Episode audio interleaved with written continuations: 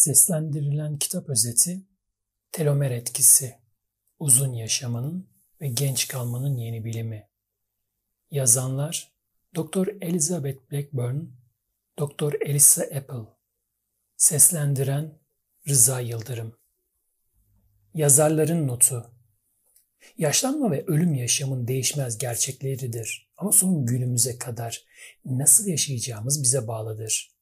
Şimdi ve gelecek yıllarımızda daha iyi ve dolu dolu bir hayat yaşayabiliriz. Yeni bir saha sayılabilecek telomer bilimi bu hedefe ulaşmamıza yardım edebilecek kayda değer sonuçlar ortaya koyuyor. Elde edilen bilgilerin uygulanması tüm yaşamımız boyunca hücrelerimizin derinliklerinde yer alan kronik hastalıkları azaltıp sağlığımızı iyileştirmeye yarayabilir. Elinizdeki kitabı bu önemli bilgileri size ulaştırmak için yazdık. İnsanın yaşlanması hakkında geniş kabul gören güncel bir bilimsel yaklaşım, DNA'sı gittikçe bozulan hücrelerin geri alınamaz şekilde yaşlandığı ve işlevini kaybettiği iddiasındadır. Fakat hangi DNA bozulur? Neden hasar görür? Tüm cevaplar henüz bilinmese de eldeki ipuçları şimdilik ısrarla asıl zanlının telomerler olduğunu gösteriyor. Yaşlandıkça vücuttaki telomerler kısalır ve altta yatan bu mekanizma yaşlanmanın getirdiği tüm hastalıklara katkıda bulunur. Telomerler doku yenileme becerimizin nasıl azaldığını açıklıyor. Fakat telomer aşınmasının yaşlanma sürecinde belirgin ve erken ortaya çıkan bir payı vardır. Neyse ki bu aşınmayı yavaşlatmak ve hatta tersine döndürmek mümkündür. Bu kitabı yazmamızın bir diğer nedeni de tehlikeden kaçınmamıza yardımcı olmak. Telomerler ve yaşlanma konusuna duyulan ilgi her geçen gün artıyor fakat kamusal alanda doğru bilgiler olmasına rağmen bazıları yanlış ve hatta riskli. Örneğin bazı kremlerin ve besin takviyelerinin telomerlerinizi ve ömrünüzü uzatacağı iddia ediliyor. Bu tedaviler eğer vücutta hakikaten işe yarıyorsa kanser riskinizi artırma potansiyeline sahiptir. Risk almadan hücre ömrünüzü uzatmanın bilinen başka yolları mevcuttur ve bu yolların en iyilerini elinizdeki kitaba dahil etmeye çalıştık. Son olarak bilmenizi isteriz ki ikimizin de telomer içeren ürünler satan ya da telomer test yapan şirketlerle hiçbir maddi çıkar ilişkimiz yok. Niyetimiz günümüzün bu konudaki en iyi bilgilerini sentezleyip faydalı bulabilecek herkese ulaşılabilir kılmaktır. Giriş Sağlıklı yaşam süresi ve hastalıklı yaşam süresi terimleri yeni ortaya çıktı. Ama temel soru eskiden beri var. İnsanlar neden farklı yaşlanır? Yaşlanma uzun yıllar boyunca sanıldığı gibi güçten düşmeye ve çürümeye doğru giden tek yönlü kaygan bir yokuş değildir. Hepimiz yaşlanacağız ama nasıl yaşlanacağımız hücre seviyesindeki sağlığımıza fazlasıyla bağlıdır. Belirli bir gen kümesiyle doğarsınız ama yaşam şekliniz genlerinizin kendini ifade etme şeklini etkileyebilir. Bazı durumlarda yaşam tarzı faktörleri genleri çalıştırabilir ya da kapatabilir. Obezite araştırmacısı Josh Brain de dediği gibi genler silahı doldurulur ve çevre tetiği çeker. Brain sözleri sadece kilo alma için değil, sağlığın birçok yönü için geçerlidir. Biz bir moleküler biyolog Liz ve bir sağlık psikoloğuyuz Elisa. Liz tüm profesyonel yaşamını telomer incelemelerine adadı ve en temel araştırması yepyeni bilimsel bir anlayışı doğurdu. Telomerlerin genetik kodunuzun verdiği komutları yerine getirmekten fazlasını yaptığını öğrenmek sadece bizi değil, tüm bilim camiasını da şaşırttı. Görünen o ki telomerleriniz sizi dinliyor. Onlara verdiğiniz talimatları özümsüyorlar. Aslına bakılırsa yaşam şekliniz telomerlerinizin hücresel yaşlanma sürecini hızlandırmasını sağlayabilir. Fakat tam tersini de yapabilirler. Yedikleriniz, duygusal zorluklara tepkiniz, ne kadar egzersiz yaptığınız, çocukluk stresine maruz kalıp kalmamış olmanız ve hatta mahallenizdeki güvenlik ve emniyet seviyesi dahil birçok faktörün telomerlerinizi etkilediği ve hücre seviyesindeki erken yaşlanmayı engelleyebildiği görülüyor.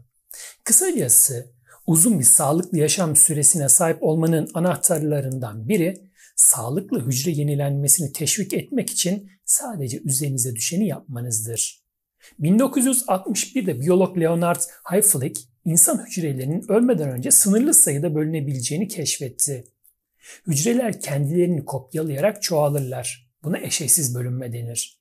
Hayflick'in laboratuvarını dolduran deney tüplerindeki ince, transparan bir katmanın içinde bulunan insan hücreleri başlarda kendilerini hızla kopyalıyordu. Hayflick onlar çoğaldıkça büyüyen hücre kültürlerini saklamak için daha fazla deney tüpüne ihtiyaç duymaya başladı. İlk evredeki bu hücreler o kadar hızlı çoğalıyorlardı ki bütün kültürleri saklamak imkansız hale geldi. Hayflick'in hatırladığına göre saklamaya devam etselerdi, asistanıyla birlikte kültür tüpleri tarafından laboratuvardan ve hatta araştırma binasından dışarı atılacaklardı. Hayflick gençlik dolu bu evreye bereketli büyüme adını verdi. Fakat bir süre sonra Hayflick'in laboratuvarındaki üreyen hücreler sanki artık yorgunluktan durmaya başladılar. En uzun yaşayan hücreler yaklaşık 50 bölünme gerçekleştirebiliyordu fakat çoğu daha azını yapabiliyordu. Nihayet bu hücreler Hayflick'in yaşlanma adını verdiği bir evreye ulaştı. Hala hayattaydılar ancak bölünmeyi temelli bırakmışlardı. Buna Hayflick limiti denir ve insan hücresinin doğal bölünme sınırıdır. Durmanın sebebi ise telomerlerin ciddi derecede kısalmış olmasıdır. Bütün hücreler Hayflick limitine tabi midir? Hayır. Vücudumuzda yenilenen birçok hücre türü vardır. Kalp ve damar sistemi hücreleri, bağırsak, akciğer ve karaciğer hücreleri, cilt ve saç hücreleri ve pankreas hücreleri bunlar arasındadır. Vücutlarımızı salgı tutmak için defalarca ve defalarca bölünmeleri gerekir. Yeni hücreler sürekli bir şekilde temel vücut dokularını ve organlarını yeniler. Hücre yenilenmesi bireyin kendini genç hissetmesini sağlamaktadır. Yaşlanan hücreler yaşlılığının neden olduğu belirtileri göstererek güçsüzleşirler. Hücrelerin bölünmeyi bırakması bir bakıma iyidir. Çoğalmaya devam etmeleri kansere yol açabilir. Fakat bu yaşlı hücreler zararsız değildir. Şaşkın ve yorgundurlar. Gelen sinyalleri karıştırırlar ve diğer hücrelere doğru mesajlar gönderemezler. İşlerini eskisi kadar iyi yapamazlar, bitkindirler. Bereketli büyüme sona ermiştir en azından onlar açısından. Ayrıca bunun sizi derinden etkileyen sağlık sonuçları olur. Çok fazla hücreniz ihtiyarlarsa vücudunuzun dokuları yaşlanmaya başlar. Örneğin kan damarlarınızın duvarlarındaki yaşlı hücre sayısı fazlalaşırsa arterleriniz sertleşir ve kalp krizi geçirme ihtimaliniz artar. Kan dolaşımınızdaki enfeksiyonla mücadele eden bağışıklık hücreleriniz yaşlılık nedeniyle bir virüsün ne zaman yaklaştığını belirleyemezse grip veya zatürreye yakalanmaya daha müsaitsinizdir. Yaşlanan hücreler acıya, ve kronik hastalıklara karşı hassaslaşmamıza yol açan ve iltihap üreten maddeler sızdırabilir. Sonunda çoğu yaşlanan hücre önceden programlanmış bir şekilde ölür. Hastalıklı yaşam süresi başlar. Çoğu sağlıklı hücre, telomerler ve protein gibi diğer hücre yapı taşları işlevini koruduğu sürece tekrar tekrar bölünebilir. Sonrasında hücreler yaşlanmaya başlar. Yaşlanma en sonunda muhteşem kök hücrelerimizin bile başına gelebilir. Hücre bölünmesindeki limit 70'lerimize ya da 80'lerimize yaklaştıkça sağlıklı yaşam süresinde doğal gerileme görülmesinin sebeplerinden biridir.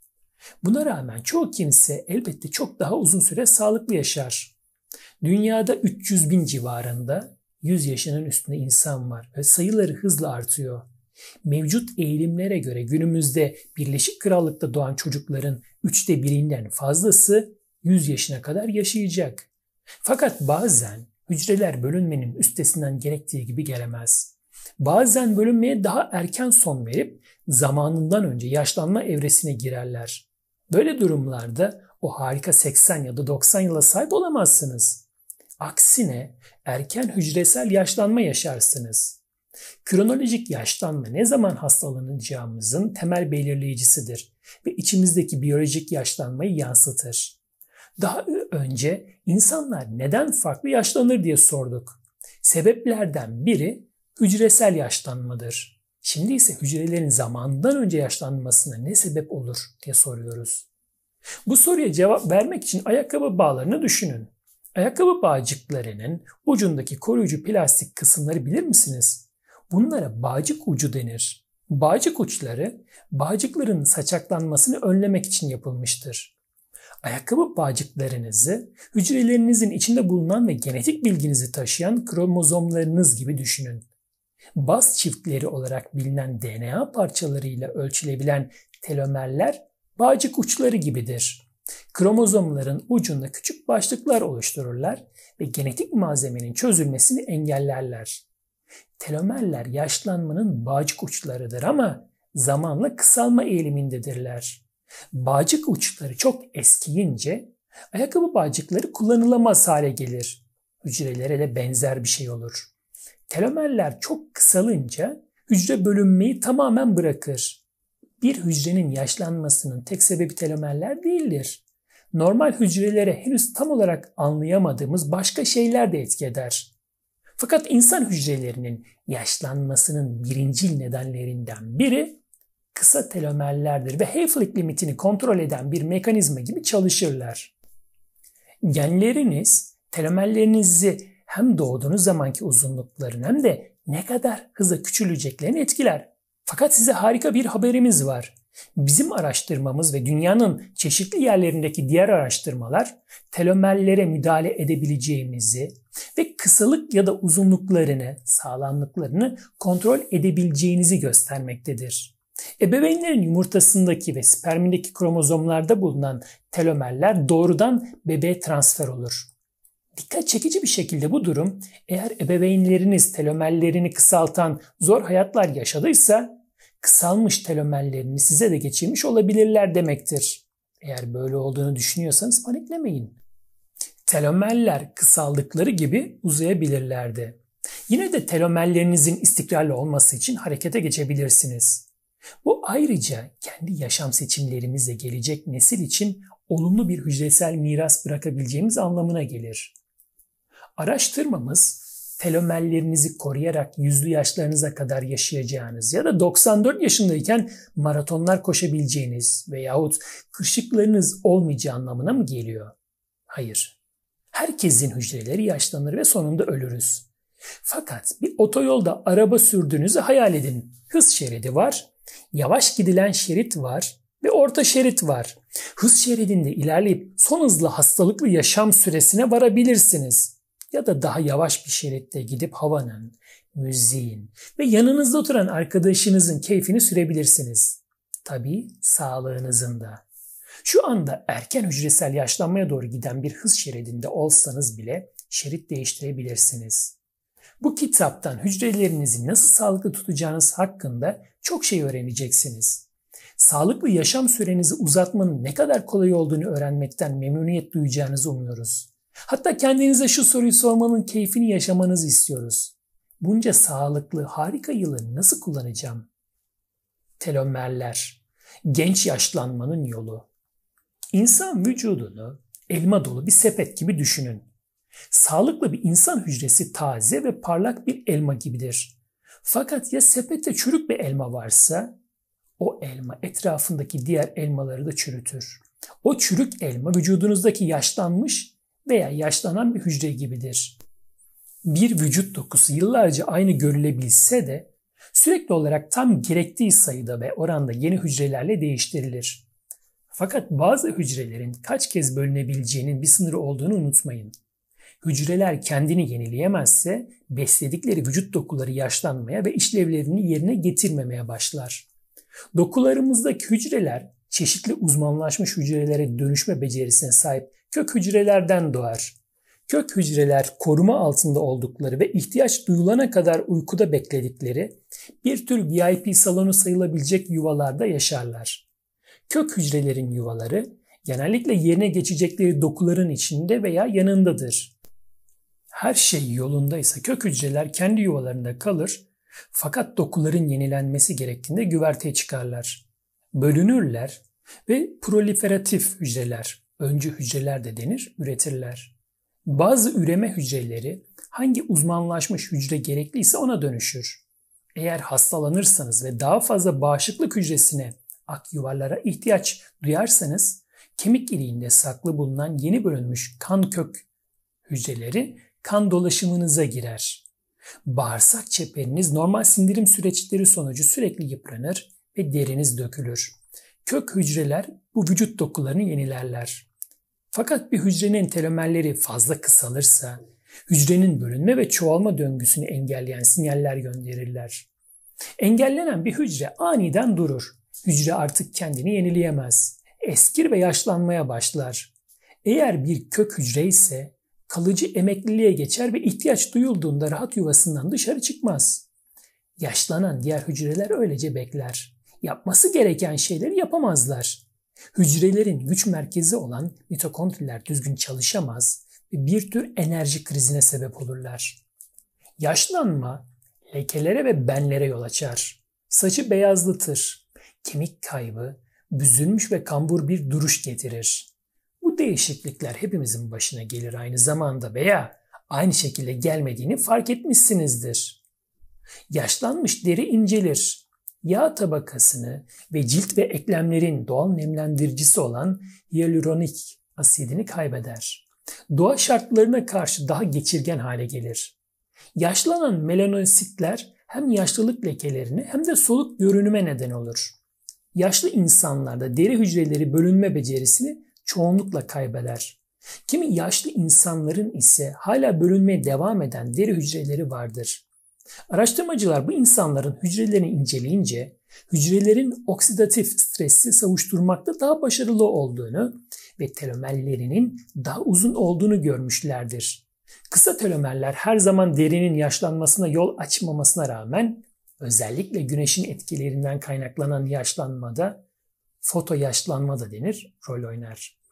Güneşten gelen mor ötesi ışınlar telomerlere zarar verebilir. Heidelberg'deki Alman Kanser Araştırması Merkezi'nden telomer ve deri ilişkisi araştırmacısı Patra Bukamp ve meslektaşları güneşe maruz kalan deri ile ense, güneşten korunan bir bölgeyi popo karşılaştırdı.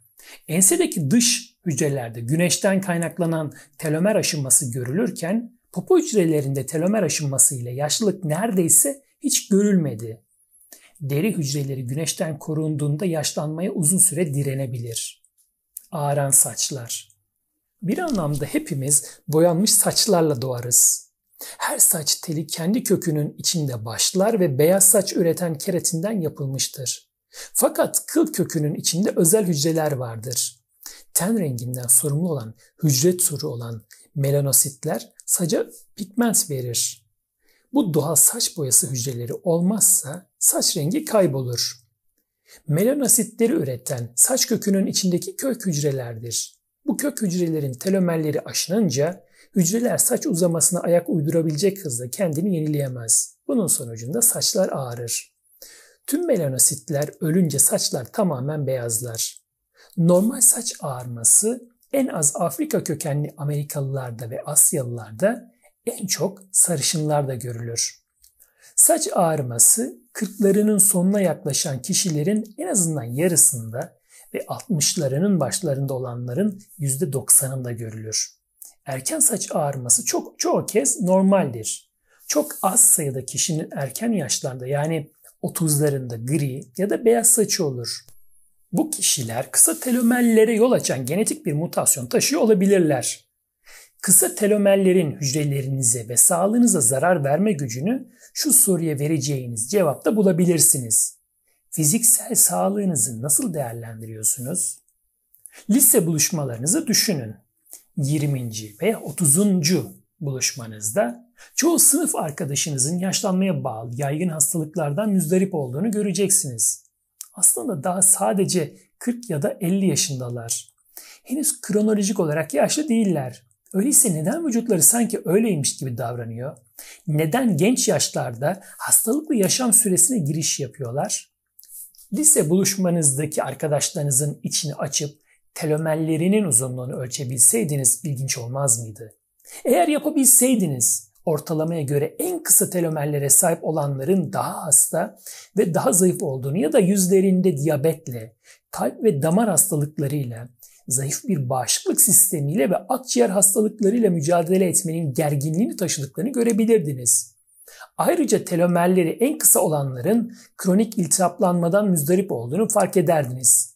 iltihaplanmanın yaşla arttığı ve yaşlanmaya bağlı hastalıkların sebebi olduğu o kadar önemli bir gözlemdir ki bilim insanları buna bir isim vermiştir. İltihap kaynaklı yaşlanma, inflam aging. Düşük seviyedeki bu sürekli iltihaplanma yaşla birlikte artabilir. Bunun gerçekleşmesinin altında proteinlerin hasar görmesi gibi birçok sebep yatar. İltihap kaynaklı yaşlanmanın başka bir yaygın sebebi de telomerlerin zarar görmesidir. Hepimiz 60 ya da 70 yaşına gelince hayatın bittiğini sessizce ilan eden kişilerle karşılaşmışızdır.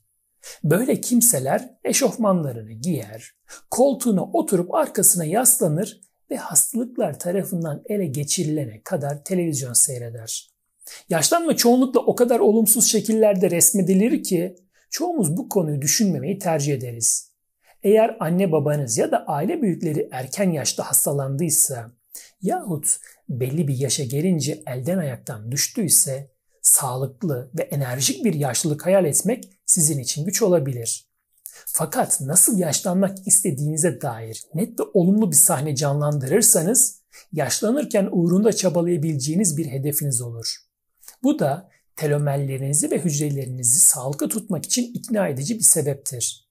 Eğer yaşlanma hakkında olumlu düşünürseniz, olumsuz düşünenlerden 7,5 yıl daha uzun yaşama ihtimaliniz var. En azından bir araştırmadan elde edilen sonuçlara göre durum bu. Uzun telomerlerin gücü. Telomer bozukluğu olan kimseler kronolojik yaşlanmadan çok önce hızla ivme kazanan bir yaşlanma yaşayabilir. Bu yaşlanma dıştan, ciltten belli olur. Örneğin deriye renk veren hücreler olan melanositler cilt tonunun eşit bir şekilde dağılmasını sağlayamaz hale gelir. Sonuç, genç yaşa rağmen yaşlılık lekeleri ve benlerin yanı sıra gri ya da beyaz saçtır. El ve ayak tırnakları da yaşlı görünür. Tırnakların hücreleri hızlı değiştiği için çizgi olur ve kolay kırılır. Kemikler de yaşlanır.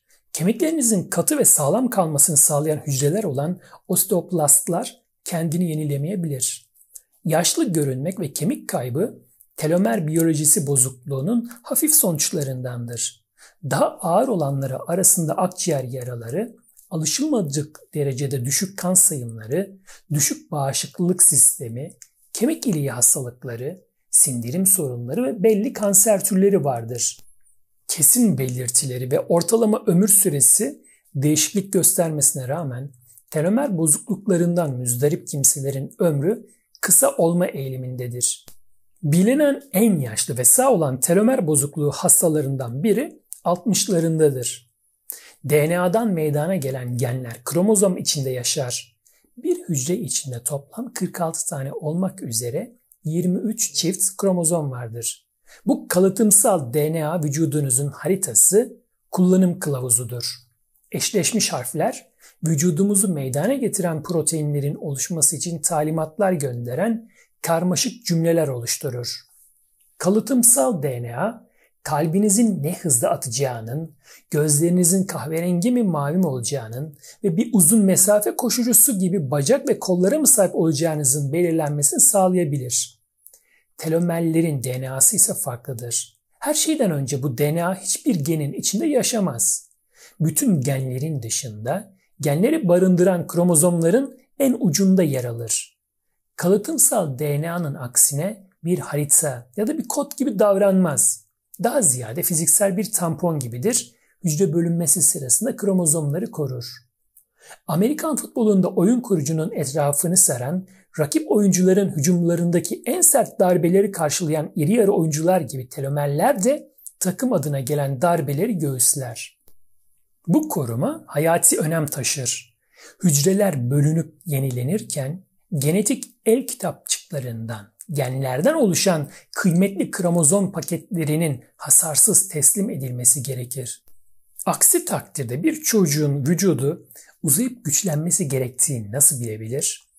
Hücreleriniz kendinizi siz gibi hissetmenizi sağlayan özellikleri üretmeyi nasıl bilebilir? Hücre bölünmesi, kromozomlar ve içindeki genetik malzeme açısından potansiyel olarak tehlikeli bir süreçtir. Koruma olmazsa ki kromozomlar ve taşıdıkları genetik malzeme kolayca dağılabilir. Kromozomlar kırılabilir, başkalarıyla birleşebilir ya da mutasyon geçirebilir. Eğer hücrenizin genetik kullanım kılavuzu böyle karışırsa sonuç tehlikeli olabilir. Mutasyon hücrede işlev bozukluğuna, hücre ölümüne hatta o an kanserli olan bir hücrenin çoğalmasına yol açabilir ve sonuç olarak muhtemelen pek uzun yaşamazsınız. Kromozomların uçlarını mühürleyen telomerler düşüncesi bile hoş olmayan bu olayın gerçekleşmesini engeller. Bir hücre her bölündüğünde emniyette ve bütün halde kalması için kıymetli kodlayan DNA yani genleri oluşturan DNA kopyalanır. Maalesef telomerler her bölünme ile her kromozomun iki ucundaki dizilimlerden baz çiftleri eksiler. Biz yaşlandıkça hücrelerimiz gittikçe daha fazla bölündüğünden telomerler kısalma eğilimindedir. Fakat eğilim düz bir çizgi halinde değildir.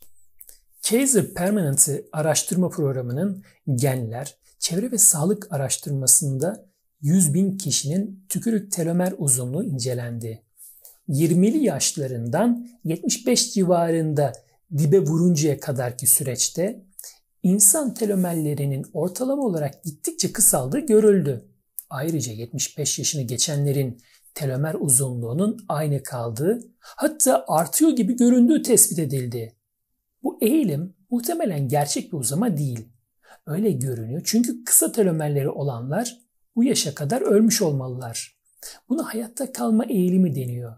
Tüm yaşlanma araştırmalarında en yaşlılar sağ kalan sağlıklı insanlardır. 80'lerine ve 90'larına kadar yaşayanlar ise uzun telomerleri olan kişilerdir. Şimdiye kadar gerçekleştirilen en kapsamlı araştırma da dahil olmak üzere incelemelerin yaklaşık yarısında telomerler ölüm zamanını öngörebilir. Kopenhag'da 2015'te gerçekleştirilen ve 64 bin kişiyi kapsayan bir araştırmaya göre kısa telomerler erken ölüme yol açar. Telomerleriniz ne kadar kısaysa kanser, kalp ve damar hastalıkları ve genel olarak genç yaşlarda ölüm denilen herhangi bir nedenle ölme riskiniz o kadar yüksektir.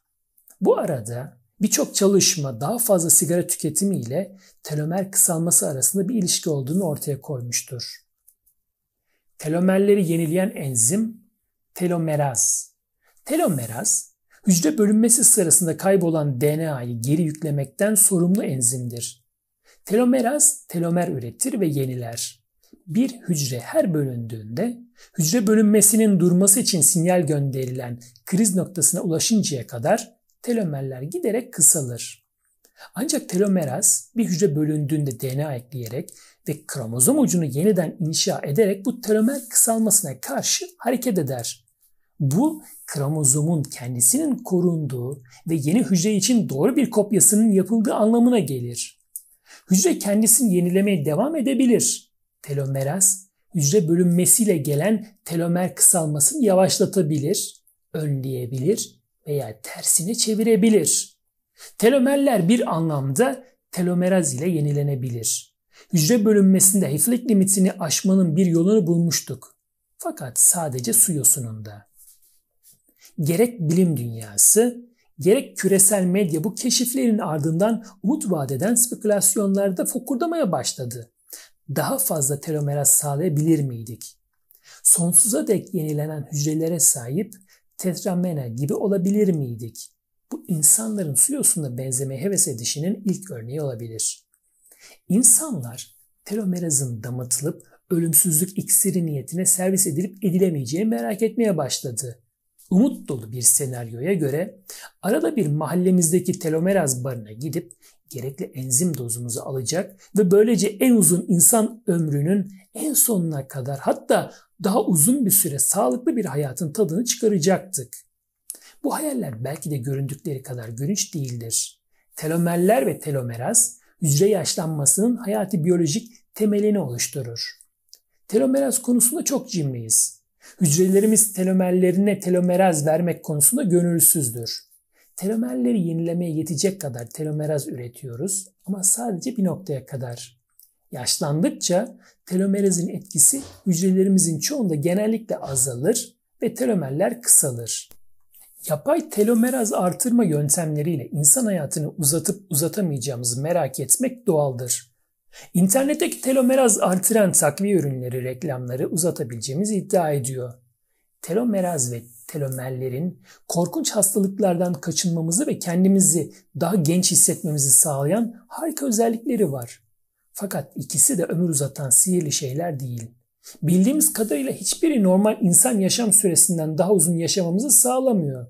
Aslında yapay telomeraz artırma yöntemleri kullanarak ömrünüzü uzatmaya çalışırsanız kendinizi tehlikeye atarsınız. Hücrelerinizi kansere doğru giden bir yola sapmaya teşvik eden yapay bir telomeraz bombardımanına tutmayın. Telomeraz desteği sağlayan ürünler konusunda güvenli olduğuna dair gerçek ve uzun dönemli kanıtlar ve kapsamlı klinik deneyler ortaya çıkmadıkça telomerazınızı artıracağı iddia edilen her türlü hapı, kremi ya da iğneyi pas geçebilirsiniz. Hücreleriniz düşüncelerinizi dinliyor. Hasta bakımı bir insanın yaşayabileceği en ağır streslerden biridir ve sevgi, sadakat ve sorumluluk gerektiren onurlu bir görevdir aynı zamanda. Hasta bakan kişiler çoğunlukla takdir edilmediklerini düşünür ve kendilerini soyutlanmış hisseder. Bakıcılık yıllarının telomerleri öğüterek kadınları yoğun derecede etkilediği araştırmaların sonucudur. Bir anne hasta çocuğuna ne kadar uzun baktıysa telomerleri o kadar kısaydı. Bu durum annenin yaşı ve vücut kitle indeksi gibi telomerleri etkileyebilecek ve kısa telomerlerle zaten ilişkili olan diğer faktörler hesaba katıldıktan sonra bile geçerliydi. Dahası da vardı. Anneler kendilerini ne kadar stresli hissediyorlarsa telomerleri o kadar da kısaydı. Bu sadece hasta çocuklara bakanlar için değil, evde sağlıklı çocuklarına bakan annelerden meydana gelen kontrol grubu da dahil olmak üzere araştırma kapsamındaki herkes için geçerliydi. Yoğun stres altındaki annelerin telomeraz seviyesi hafif stres altındakilerin neredeyse yarısı kadardı. Dolayısıyla telomerlerini koruma kapasiteleri daha düşüktü. İnsanlar stresi farklı şekillerde deneyimler. Sanki göğsümde 50 kiloluk bir ağırlık var gibi. Midemde bir düğüm var gibi. Akciğerimde rahat nefes almama engel olan bir boşluk var gibi. Kalbim sanki beni bekleyen bir saldırgan var gibi atıyor. Bu benzetmeler vücuda gönderme yapar. Çünkü stres zihinde olduğu kadar vücutta da bulunur. Stres tepki sistemi alarm verdiğinde vücut stres hormonları olan kortizol ve epinefrinden daha fazla üretir. Kalp daha hızlı atar ve kan basıncı yükselir. Strese karşı fizyolojik reaksiyonu düzenleyen vagus siniri çalışmayı durdurur. Bu nedenle nefes almak, kontrolü korumak, dünyanın güvenli bir yer olduğunu düşünmek daha zordur. Kronik stres yaşadığınızda bu tepki ancak sürekli bir uyarı ile sizi fizyolojik bir teyakkuz durumunda tutar. Stresli insanların bitkin görünmesinin ve hasta olmasının yeni bir sebebini keşfettik. Yaşadıkları yoğun stres ve hasta bakmak telomerlerini aşındırıyor. Az miktarda stres telomerlerinizi tehlikeye atmaz. Aslında kısa vadeli üstesinden gelinebilir stres uyaranları sizin için iyi olabilir. Çünkü başa çıkma gücünüzü geliştirirler. Zorluklarla başa çıkmanızı sağlayan beceriler geliştirir ve güven kazanırsınız. Ancak uzun yıllar boyu süren yüksek miktarda kronik stres kötü etkisini gösterecektir. Bilimsel bir bulgu bir neden-sonuç ilişkisine işaret ettiğinde bu ilişkinin gerçekten sizin düşündüğünüz yönde olup olmadığını sormanız gerekir. Örneğin insanlar yüksek ateşin hastalığa neden olduğunu düşünürdü. Artık ilişkinin ters yönde olduğunu biliyoruz. Hastalık yüksek ateşe neden olur. Geçmişi baştan yazamayız ve ileride ne olacağını bilemeyiz. Ancak herhangi bir anda dikkatimizi neye yoğunlaştırabileceğimize karar verebiliriz. Ayrıca her zaman ilk tepkilerimizi seçemesek bile sonraki tepkilerimizi şekillendirebiliriz. Henüz gerçekleşmeyen olaylardan endişe ederseniz stresin keyifli dakikaları, saatleri ve günleri taşıyan bir nehir gibi alıp götürmesine izin verirsiniz endişelenecek bir şey bulmak neredeyse her zaman mümkündür. Dolayısıyla stres tepkisini neredeyse sürekli ayakta tutmak da mümkündür. Bir olay başlamadan önce kötü bir sonuç beklentisine girerseniz tehdit stresi seviyenizi yükseltirsiniz. Bu da ihtiyacınız olan son şeydir. Önemli olan stresli şeyler hakkında düşünmekten kaçınmak değil, stresli şeyler hakkında düşünme biçiminizi yönetmektir. Hiç şaşmaz. Önemli bir iş tesliminden sonra ya da geciken bir yaz tatili için uçağa binerken soğuk algınlıklarının en kötüsüne yakalanmış bir halde inişe geçersiniz. Hapşırıklar, burun akması, boğaz ağrısı, yorgunluk. Tesadüf mü? Muhtemelen değil. Vücudunuz fiilen stresle mücadele ederken bağışıklık sisteminiz bir süreliğine desteklenir. Fakat bu etki sonsuza kadar sürmez. Kronik stres bizi enfeksiyonlara karşı savunmasız bırakarak bağışıklık sisteminin bazı kısımlarını baskılar. Böylece aşılara tepki olarak daha az antikor üretiriz ve yaralarımız daha yavaş iyileşir. Stres, bağışıklık sisteminin baskılanması ve telomerler arasında kötü bir ilişki vardır. Bilim insanları uzun yıllar boyunca zihinde yaşanan stresin bağışıklık sistemine nasıl zarar verebileceğinden emin değildi. Artık cevabın önemli bir bölümünü biliyoruz. Telomerler. Kronik stres altındaki insanların telomerleri daha kısadır ve kısa telomerler erken yaşlanan bağışıklık hücrelerine yol açabilir. Bu da bağışıklık fonksiyonunun iyice bozulması anlamına gelir. Bazı bağışıklık hücreleri viral enfeksiyonlarla savaşan polis özel harekat ekipleri gibi hareket ederler. Bu hücreler sağ ve sol kaburga kemikleri arasındaki göğüs kemiğinin altında bulunan timus bezinde depolandığı için T hücreleri olarak bilinir. T hücreleri olgunlaşınca timüsten ayrılıp sürekli vücutta dolaşırlar. Her T hücresinin yüzeyinde kendine özgü bir reseptör vardır. Bu reseptör polis helikopterindeki arama ışığı gibidir. Vücudu tarayarak suçluları yani enfeksiyon kapmış veya kanserli hücreleri arar.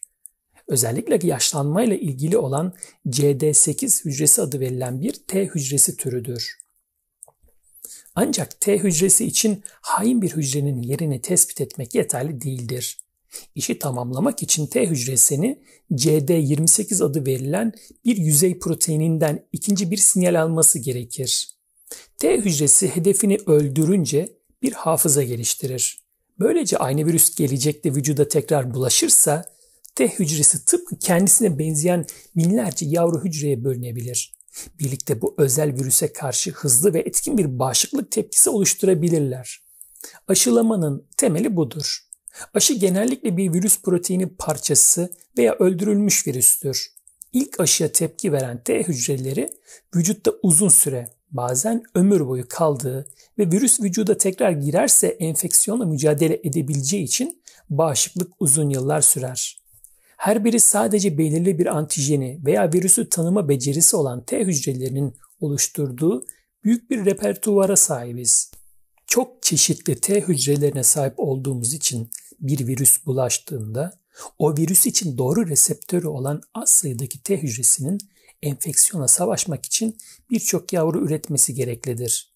Bu devasa hücre bölünmesi işlemi sırasında telomeraz yüksek seviyelere çıkar. Öte yandan telomer kısalmasının hızına yetişemez ve telomeraz tepkisi sonunda bir fısıltıya dönüşür ve harekete geçmiş bu T hücrelerindeki telomerler kısalmaya devam eder. Böylece bu kahramanca tepkilerin bedelini öderler. Bir T hücresinin telomerleri kısalınca hücre yaşlanır ve iyi bir bağışıklık tepkisi oluşturmak için gereken CD28 yüzey işaretini kaybeder. Vücut polis helikopterleri ve arama ışıkları için bütçesi kalmamış bir şehre dönüşür. Şehir dışarıdan normal görünür ama suçlu istilasına karşı savunmasızdır. Bakterilerdeki antijenler, virüsler veya kanserli hücreler vücuttan temizlenemez. Yaşlılar ve kronik stres altındakiler de dahil, yaşlanma hücrelerine sahip kişilerin hastalıklara karşı çok savunmasız olmalarının, grip ve zatüre gibi hastalıkları atlatmalarının zor olmasının bir sebebi de budur. Ayrıca HIV'in AIDS'e dönüşmesinin nedeni de kısmen budur. Telomerlerinizi aklınızdan çıkarmayın. Olumsuz düşünmek, esnek düşünmek. Kimi insanların beyinleri tehlikeyi tespit etmekte daha hızlıdır. Muğlak ya da tarafsız durumlarda bile kötü bir şey olacak diye düşünme eğilimindedir. Bu insanlar en kötü senaryoya hazırlanan ve kötü bir sonuç beklemeye başlayan ilk kişilerdir. Başka bir deyişle karamsardırlar. Araştırma ekibimizin kötümserlik ve telomer uzunluğu üzerine yaptığı bir araştırmadan sonra kötümserlik ölçeğinde yüksek puan alanların telomerlerinin daha kısa olduğunu tespit ettik. Yaklaşık 35 kadınla yapılan bu küçük araştırma sonucunda binden fazla erkekle yapılan başka bir araştırma da dahil olmak üzere birçok araştırma ile beraber benzer sonuçlar elde edildi. Ayrıca bu bulgu kötümserliğin sağlık için bir risk faktörü olduğuna dair birçok kanıtla da uyumludur. Kötümserlerle kanser veya kalp rahatsızlığı gibi yaşlanmaya bağlı hastalıklardan biri geliştiğinde hastalık daha hızlı ilerleme eğilimindedir. Kötümserler aynen düşmanlık besleyen ve genel olarak kısa telomerlere sahip insanlar gibi daha erken ölme eğilimindedirler. Stres nedeniyle tehdit altında hisseden kişilerin telomerlerinin mücadele duygusuyla hareket edenlere göre daha kısa olma eğiliminde olduğunu zaten biliyoruz. Tanım gereği kötümserler stresli durumlarda daha fazla tehdit altında hissederler. Sorunun üstesinden gelemeyeceklerini ve sorunun devam edeceğini düşünmeleri daha olasıdır. Bir zorluk karşısında mücadeleye girme eğiliminde değillerdir. Kimi insanlar kötümser doğsalar da bazı kötümserlikler mahrumiyet, şiddet veya üzüntü beklentisinin öğrenildiği erken yaşlardaki çevre tarafından şekillenir. Böyle durumlarda kötümserlik tekrarlayan hayal kırıklığına karşı sağlıklı bir adaptasyon olarak görülebilir. Zihinsel gelişme Bu kitabı elinize almış veya e-okuyucunuzda açmışken okuduklarınız hakkında düşünüyor musunuz? Başka bir şey düşünüyorsanız düşünceleriniz hoş, tatsız veya tarafsız mı? Ve tam şu an ne kadar mutlusunuz? Harvard psikologlarından Matthew Killingsworth ve Daniel Gilbert benzer soruları binlerce insana sormak için Mutluluğunuzu Takip Edin isimli iPhone uygulamasını kullandı. Uygulama gün içinde rastgele vakitlerde insanlardan hangi etkinlikle uğraştıkları, o sırada zihinlerinin ne halde olduğunu ve ne kadar mutlu oldukları gibi soruları cevaplamalarını istiyordu. Killingsworth ve Gilbert veriler geldikten sonra günün yarısını o an yaptığımızdan başka bir şey düşünerek harcadığımızı ortaya koydu. Bu hangi işle uğraşırsak uğraşalım böyledir. Seks yapmak, sohbet etmek ya da fiziksel egzersiz yapmak en az zihinsel gezinmeye yol açan faaliyetlerdir. Fakat bunlarda bile zihinsel gezinme oranı %30'dur.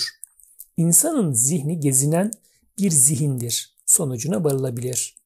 Burada insan kelimesine vurgu yaparak şu anda gerçekleşmeyen bir şey düşünme kabiliyetimiz açısından hayvanlar arasında tek olduğumuzu öne çıkardılar. Sahip olduğumuz dil gücü planlama yapmamızı, düşünmemizi ve rüya görmemizi sağlar. Fakat bunun bir bedeli vardır. Dikkatimizi çoklu görevlere bölmek, farkında olmasanız bile düşük dereceli bir zararlı stres kaynağıdır. Doğal olarak zihnimiz çoğu zaman gezinir ve bazı zihinsel gezinmeler yaratıcı olabilir.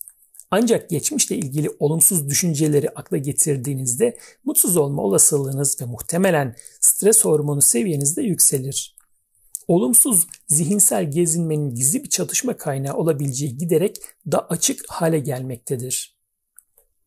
Zihinsel geviş getirme Zihinsel geviş getirme, kişinin kendine dair algıladığı tehditler, kayıplar ya da adaletsizlikler tarafından harekete geçirilen kendine dönüklüktür. Zihinsel geviş getirme, sorunlarınızı tekrar tekrar elden geçirmektir. Baştan çıkarıcı bir yanı vardır. Zihinsel geviş getirme diğer bir ifadeyle kişinin yaşamındaki geçmiş olumsuz olaylar ve bu olaylardaki rolü hakkında düşünme ve bu düşünceleri tekrarlayarak önemli miktarda zaman harcama eğilimidir. Hiçbir incelemenin zihinsel geviş getirmeyi telomer uzunluğu ile doğrudan ilişkilendirmemesine rağmen stres sürecinin önemli parçası olduğunu düşünüyoruz. Bunun nedeni olayın geçmesinden çok sonra bile zihin ve bedende stresin canlı kalmasına yol açmasıdır. Zihinsel geviş getirmenin siren şarkısı şöyle söylenir. Eğer bu şekilde kafa patlatmaya devam edersen çözülmemiş bir mesele üzerinde veya neden başına kötü bir şey geldiği hakkında biraz daha fazla düşünürsen bir tür bilişsel atılım yaşayacaksın. Sorunları çözeceksin, huzur bulacaksın. Fakat zihinsel geviş getirme sadece problemi çözüyormuş gibi görünür. Onun pençesine düşme giderek olumsuzlaşan özeleştirel düşünceler aracılığıyla sizi fırlatıp atan bir girdaba yakalanmak gibidir. Zihinsel geviş getirme sırasında aslında sorun çözme beceriniz azalır ve kendinizi çok daha kötü hissedersiniz. Düşünce baskılama Harvardlı bir sosyal psikolog olan Daniel Wigner bir gün kitap okurken 19. yüzyılın büyük yazarı Dostoyevski'den şu satırlara rastladı. Kendini şunu yapmaya zorla. Bir kutup ayısı düşünmemek. Kahrolası şeyin her dakika aklına geldiğini göreceksin. Wigner mantıklı bulduğu bu fikri test etmeye karar verdi. Yaptığı bir dizi deney sonucunda ironik yanılgı adını verdiği bir olgu tespit etti. Düşüncelerinizi ne şiddetle uzaklaştırmaya çalışırsanız o şiddetle dikkatinizi çekmeye çalışırlar. Çünkü bir düşünceyi bastırmak zihniniz için zor bir iştir. Yasak ögeyi tespit etmek için zihinsel faaliyeti sürekli takip etmek zorundadır. Buralarda bir yerlerde bir kutup ayısı var mı? Beyin böyle bir takibi sürdüremez, yorgun düşer. Siz kutup ayısını buz parçasının arkasına doğru itmeye çalışırsınız ama o aniden geri gelir, başını tekrar suyun üstüne çıkarır ve kendisini sağlama almak için yanında bir iki arkadaş daha getirir. Böylece kutup ayısı düşüncesi zihninizi baskılamaya çalışmadığınız zamankinden daha fazla kuşatır. İronik yanılgı sigarayı bırakmaya çalışanların sürekli sigara düşünmesinin, diyet uyguladığı için aklına yiyecek getirmek istemeyenlerin tatlı frappuccino imgelerinin işkencesinden kurtulamamalarının sebebidir. İronik yanılgı telomerlere de zarar verebilir. Kronik stresin telomerleri kısalttığını biliyoruz. Ancak strese yol açan düşünceleri bilinçaltımızın en derin sularına iterek yönetmeye çalışmak geri tepebilir. Kronik stres altındaki beynin kaynakları zaten kesintiye uğradığından buna bilişsel yük denir. Düşünceleri baskılamak daha da zor olur. Stresi azaltmak yerine daha fazlasını üretiriz. Düşünce farklılığı. Olumsuz düşünce kalıplarının kıskacını gevşetin. Günde yaklaşık 65 bin düşüncemiz olduğu tahmin ediliyor. Düşüncelerimizin oluşumunda söz sahibi olduğumuz pek söylenemez. Ne yaparsak yapalım ortaya çıkarlar. Buna asla zihnimize sokmak istemeyeceğimiz düşünceler de dahildir. Fakat düşünce farklı alıştırmaları sayesinde düşüncelerinizin yaklaşık %90'ının daha önceki düşünceler olduğunu fark edersiniz. Onlara kapılmaya ve sizi yönlendirdikleri yere gitmeye kendinizi daha az mecbur hissedersiniz. Peşlerinden gitmeye değmediklerini görürsünüz. Zamanla kendi zihinsel geviş getirmelerinizle ya da sorunlu düşüncelerinizle yüzleşmeyi ve bu sadece bir düşünce, geçecek demeyi öğrenirsiniz. Bu insan zihninin bir sırrıdır. Düşüncelerimizin bize söylediği her şeye inanmak zorunda değiliz. Bilge bir kamyon yazısının da dediği gibi. Düşündüğün her şeye inanma. Emin olabileceğimiz tek şey düşüncelerimizin sürekli değiştiğidir. Düşünce farkındalığı bu kamyon yazısının doğruluğunu algılamamızı sağlar. Kafanızın içinde istemediğiniz düşüncelerin birbirleriyle yarıştığını fark ederseniz şunu deneyin. Gözlerinizi kapayın. Normal nefes alın ancak nefesinizin farkına varın. Düşünceler zihninize doluşunca onlara sadece tanıklık ettiğinizi düşünün ve yavaşça uzaklaşmalarını izleyin. Bu düşüncelere sahip olduğunuz için düşüncelerinizi veya kendinizi yargılamamaya çalışın. Dikkatinizi tekrar nefesinize yöneltin ve nefes alıp verirken yaşadığınız doğal hisse odaklanın.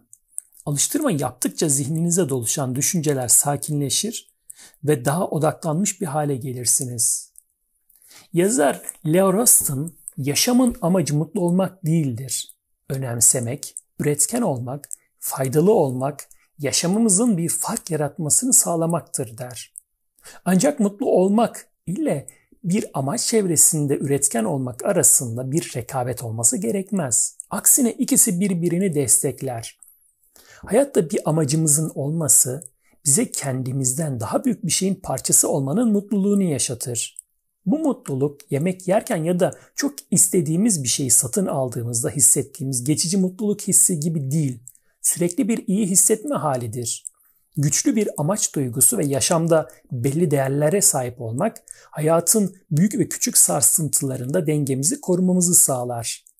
Öz merhamet kendinize şefkat göstermekten, acınızda yalnız olmadığınızı bilmekten ve içinde kaybolmadan zor duygularla yüzleşebilme yeteneğidir.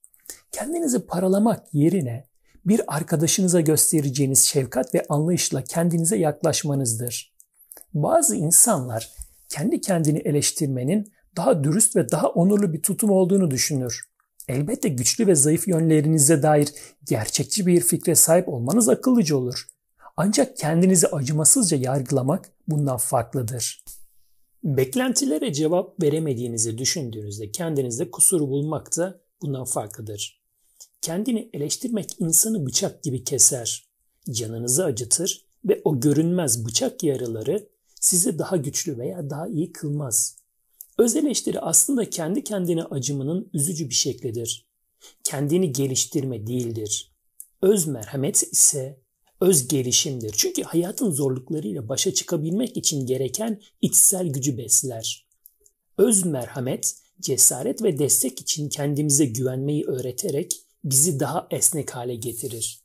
Kendimizi daha iyi hissetmek için başkalarına bağımlı olmak tehlikelerle doludur. Başkalarının hakkımızda iyi düşünmesine ihtiyaç duyduğumuz zaman onaylanmama düşüncesi bile çok acı verir. Hatta o kadar acı verir ki başkalarından önce kendimizi onaylamamaya çalışırız ve işte o zaman kendimizi eleştirmeye başlarız. Teselli bulmak için başkalarına bel bağlayamayız.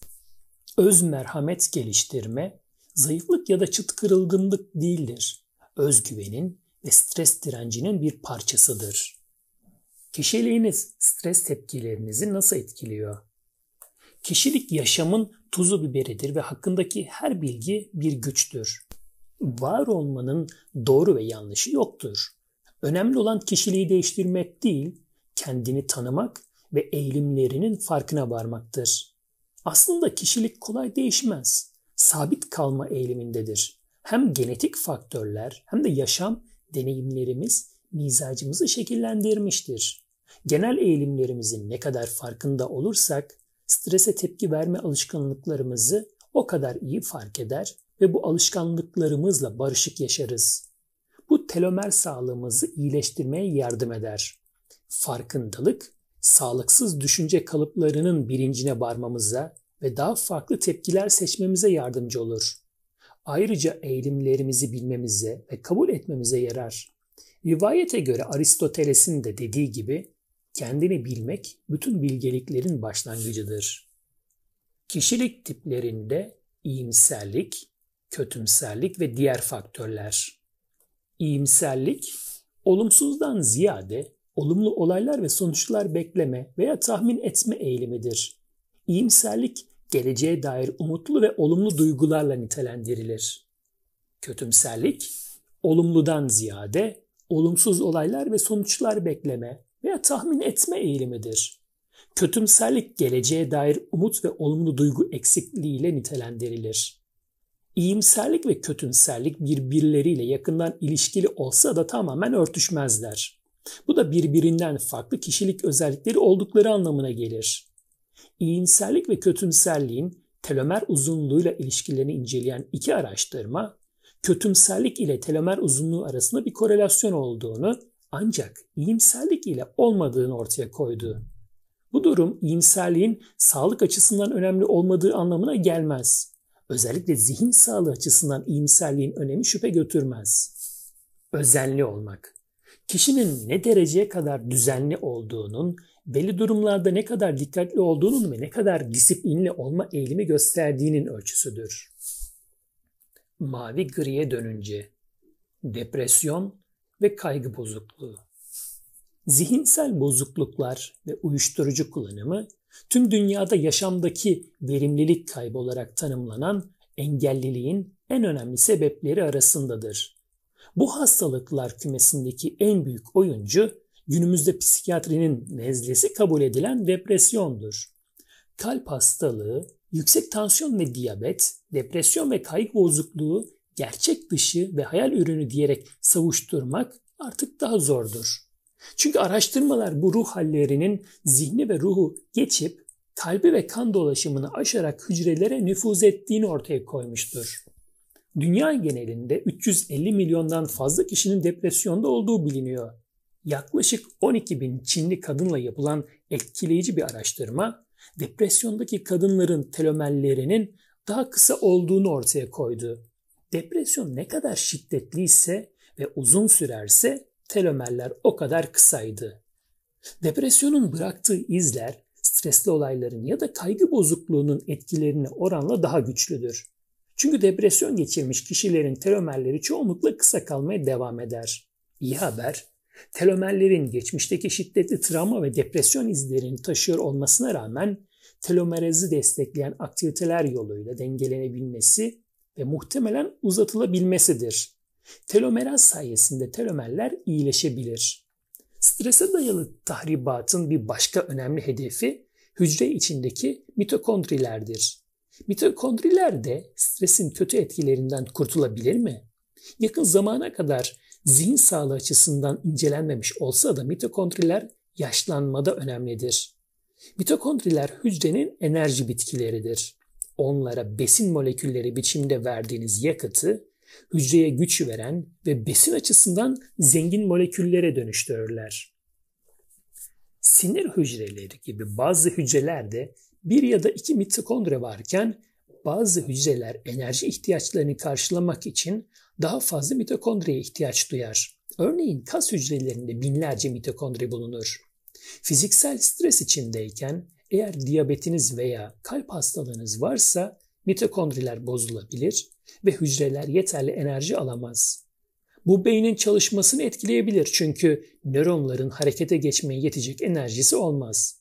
Kaslarımız daha zayıf olabilir. Karaciğer, kalp ve böbrekler gibi yüklü miktarlarda enerji tüketen tüm organlar etkilenir.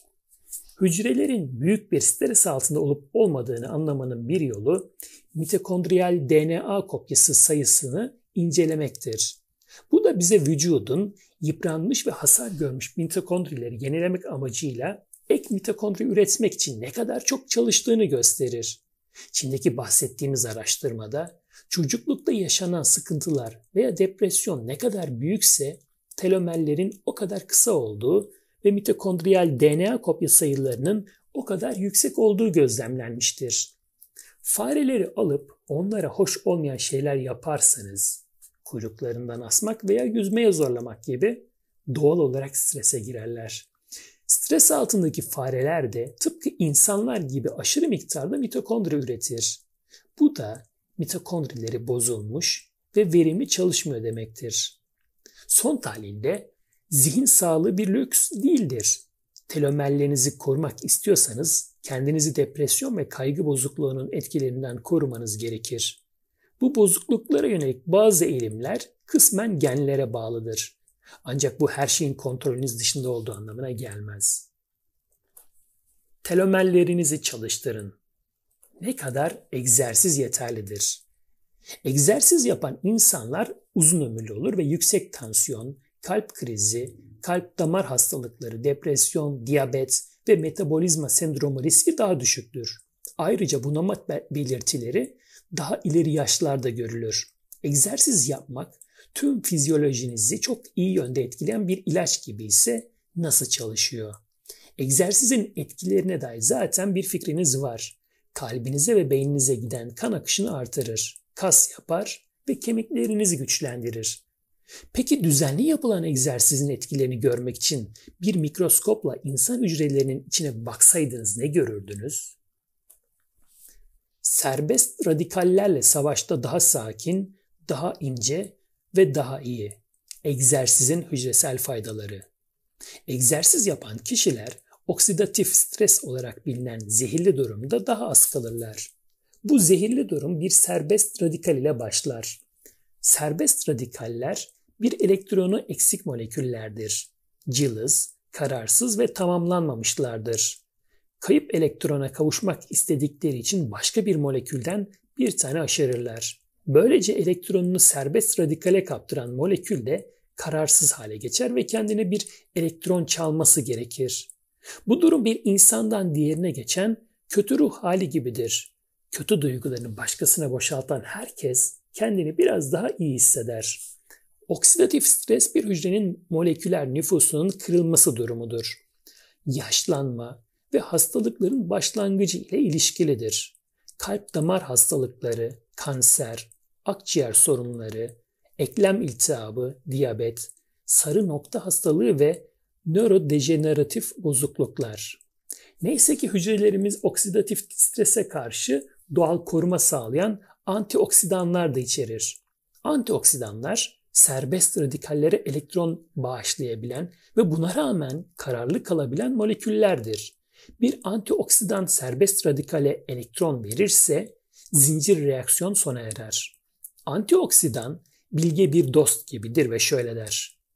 Tamam, bana bütün kötü duygularını anlat. Seni dinleyeceğim ve kendini daha iyi hissedeceksin. Fakat kendimi kötü hissettirmene müsaade etmeyeceğim. Ayrıca bu kötü ruh halini kesinlikle başkasına geçirmeyeceğim. İdeal bir durumda hücrelerinizde vücudunuzdaki serbest radikalleri etkisiz hale getirme ihtiyacını karşılayacak kadar antioksidan bulunur. Serbest radikaller vücuttan asla tamamen atılmaz. Yaşamın kendisi tarafından sürekli üretilirler ve metabolizma yoluyla doğal olarak oluşurlar. Aslında hücrelerimizdeki normal iletişim süreçleri için çok az sayıdaki serbest radikaller önemlidir. Ancak radyasyon ve sigara gibi çevresel streslere maruz kaldığınızda ya da şiddetli depresyon geçirdiğinizde vücudunuz aşırı miktarda radikal üretebilir. Egzersizin bu kadar değerli olmasının bir nedeni de budur. Egzersiz yapmak aslında kısa vadede serbest radikallerin artmasına yol açar. Bunun bir nedeni daha fazla oksijen almanızdır. Bu oksijen moleküllerinin çoğu hücrelerimizde bulunan mitokondrilerdeki özel kimyasal tepkimelerde enerji üretmek için kullanılır. Ancak bu hayati sürecin kaçınılmaz bir sonucu olarak bazı oksijen molekülleri serbest radikaller oluşturur. Öte yandan bu kısa vadeli tepki sağlıklı bir karşı tepki yaratır. Vücut daha fazla antioksidan üreterek gücünü artırır. Tıpkı kısa süreli psikolojik stresin sizi güçlendirip zorluklarla başa çıkma becerinizi artırması gibi orta yoğunluktaki düzenli egzersizin yarattığı fiziksel stres antioksidan ve serbest radikal dengesini düzenleyerek hücrelerin daha sağlıklı kalmasını sağlar. Hücreleriniz egzersizden başka yollarla da faydalanır. Düzenli egzersiz yaptığınızda böbrek üstü bezlerinizin içinde bulunan adrenal korteksinizdeki hücreler kötü şöhretli stres hormonu kortizolu daha az sargılar. Daha az kortizol sayesinde kendinizi daha sakin hissedersiniz. Düzenli egzersiz ile vücudunuzdaki hücreler insüline karşı daha duyarlı hale gelir. Bu da kan şekerinizin daha dengeli olması demektir. Yaygın orta yaş üçlemesi, stres, göbek yağlanması ve yüksek kan şekerinden kaçınmak istiyorsanız egzersiz yapmanız gerekiyor. İmmün yaşlanma. Yaşla birlikte artan hastalıklar ve kötü huylu tümörlerin altında yatan önemli bir süreçtir. İmmün yaşlanmanın bir sonucu olarak vücuda iltihap yayan moleküler olan iltihap yapıcı stokinler rüzgarla yayılan yangın misali daha yüksek dolaşım seviyelerine ulaşır. Bu da daha fazla sayıda T hücrenizin yaşlanmasını hızlandırarak hastalıklarla savaşma görevlerini yerine getirmemelerine neden olur. İmmün yaşlanma yaşla birlikte gelen doğal bir süreçtir. Fakat egzersiz yapanlar bu süreci ömrünün sonuna kadar erteleyebilir. Egzersizin faydalı olmasının yanında hareketsizliğin metabolizma sağlığına zararlı olduğunu da biliyoruz. Çeşitli araştırmalar hareketsiz kişilerin telomerlerinin çok da olsa daha aktif kişilerinkine göre kısa olduğunu gösterdi. Ancak hücre yaşlanması söz konusu olduğunda tüm egzersiz türlerinin etkisi aynı mıdır? İki tür egzersiz oldukça dikkat çekici. 1. Orta zorluk seviyesindeki aerobik dayanıklılık egzersizi 45 dakika boyunca haftada 3 kez 6 ay boyunca yapıldığında telomeraz faaliyeti iki katına çıkıyor. 2. Kısa sürelerle kalp atışının hızlandırıldığı ve hemen arkasından toparlanma sürecine geçilen yüksek yoğunluklu aralıklı antrenman da telomeraz faaliyetini artırıyor. Başka faydaları olmasına rağmen araştırmacılar direnç egzersizlerinin kendi başına bir antrenman değil de dayanıklılık antrenmanını tamamlayıcı nitelikte olması gerektiği sonucuna vardılar. Egzersiz yapacak vaktim yok. Zaten işin başından aşkın ve zor yetiştiriyorum. Kendimi iyi hissedince egzersiz yapacağım. Şu sıralar o kadar stresliyim ki kendimi bir şey daha yapmaya zorlayamam. Nasıl? Tanıdık geliyor mu? Egzersiz yapmanın en gerekli olduğu zaman tam da yapmak istemediğiniz zamandır. Yani kendinizi bunalmış hissettiğiniz zamanlar. Egzersiz bittikten 3 saat sonrasına kadar ruh halinizi yükseltir ve stres tepkisini azaltırsınız. Erken yaşta egzersize başlamanın önemli olduğu görülmektedir ama yine de cesaretiniz kırılmasın. Başlamak için hiçbir zaman çok geç değil ve egzersizden her zaman fayda sağlayabilirsiniz. Bunun ötesinde denilmektedir ki dinamik bir şekilde yürüyebiliyor veya haftada 3 kez 45 dakikalık hafif bir koşuyu sürdürebiliyorsanız telomer sağlığınızı destekleyecek kadar formdasınızdır demektir. Yorgun telomerler Tükenmişlikten yenilenmeye Telomerlerin uykuya ihtiyacı var. Tüm yetişkinlerin yeteri kadar uyumasının sağlıklı telomerler için önemli olduğunu artık biliyoruz. Kronik uykusuzluk özellikle 70 yaş üstü kişilerde kısa telomerler ile ilişkilidir. Uykuyu genellikle bir etkinlik olarak düşünmeyiz ama aslında bir etkinliktir. Hatta yapabileceğiniz en yenileyici etkinliktir. Biyolojik iç saatinizi ayarlamak, iştahınızı düzenlemek, anılarınızı toparlamak ve ruh halinizi tazelemek için bu canlandırıcı zamana ihtiyacınız var. Biyolojik saatinizi ayarlayın. Sabah kalkmakta ve kendinizi uyanık hissetmekte zorlanıyor musunuz? Yatma vakti geldiğinde kendinizi cin gibi mi hissediyorsunuz? Tuhaf saatlerde acıktığınızı hissediyor musunuz? Bu soruların herhangi birine evet cevabı verdiyseniz veya vücudunuzun saati kapalı gibi geliyorsa supraki azmatik çekirdek veya SCN olarak bilinen bir beyin yapısında en azından hafif bir bozukluk yaşıyor olabilirsiniz.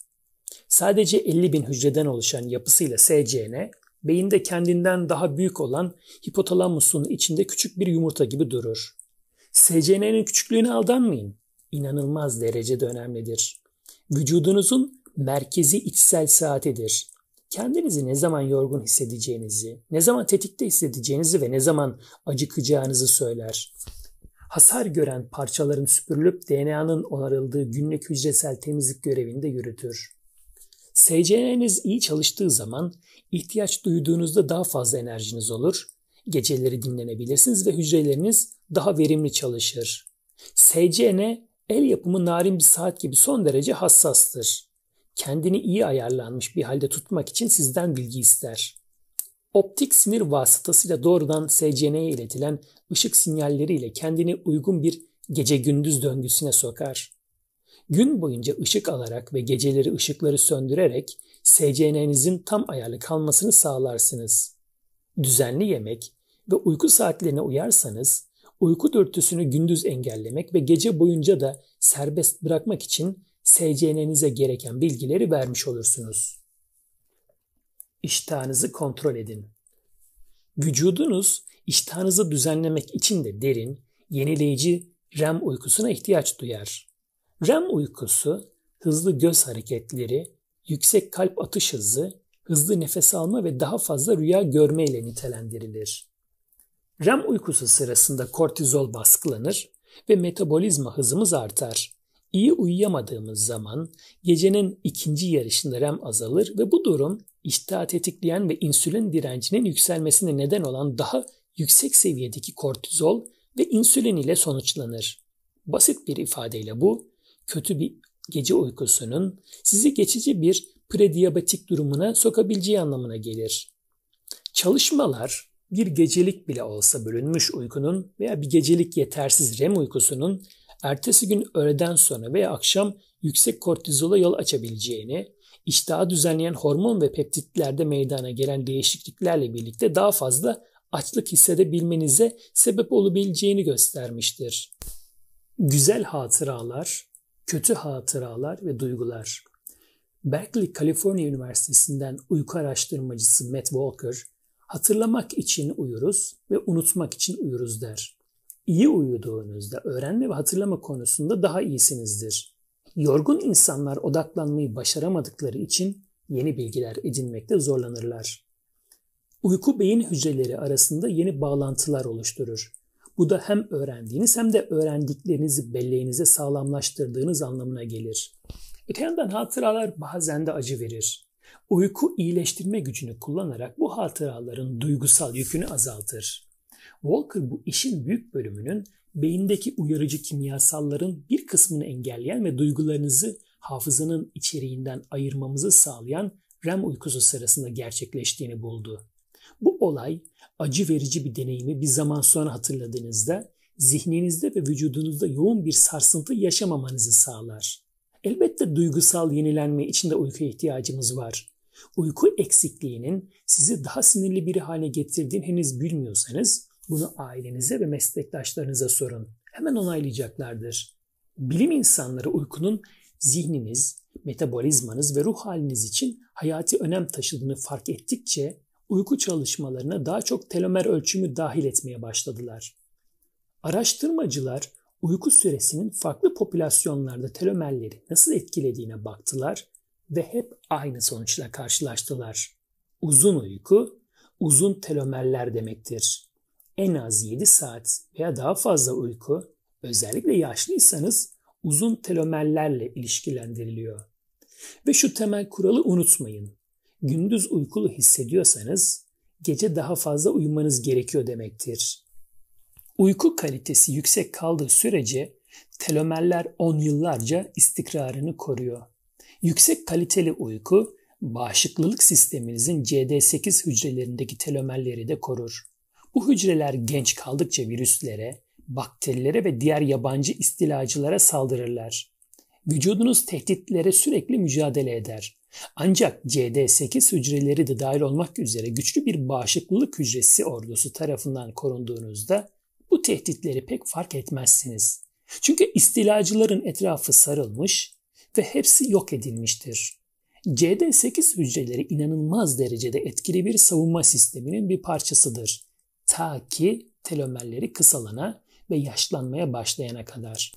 Sonrasında kan dolaşımımızdaki yabancı cisimciklerle mücadele becerileri azalır.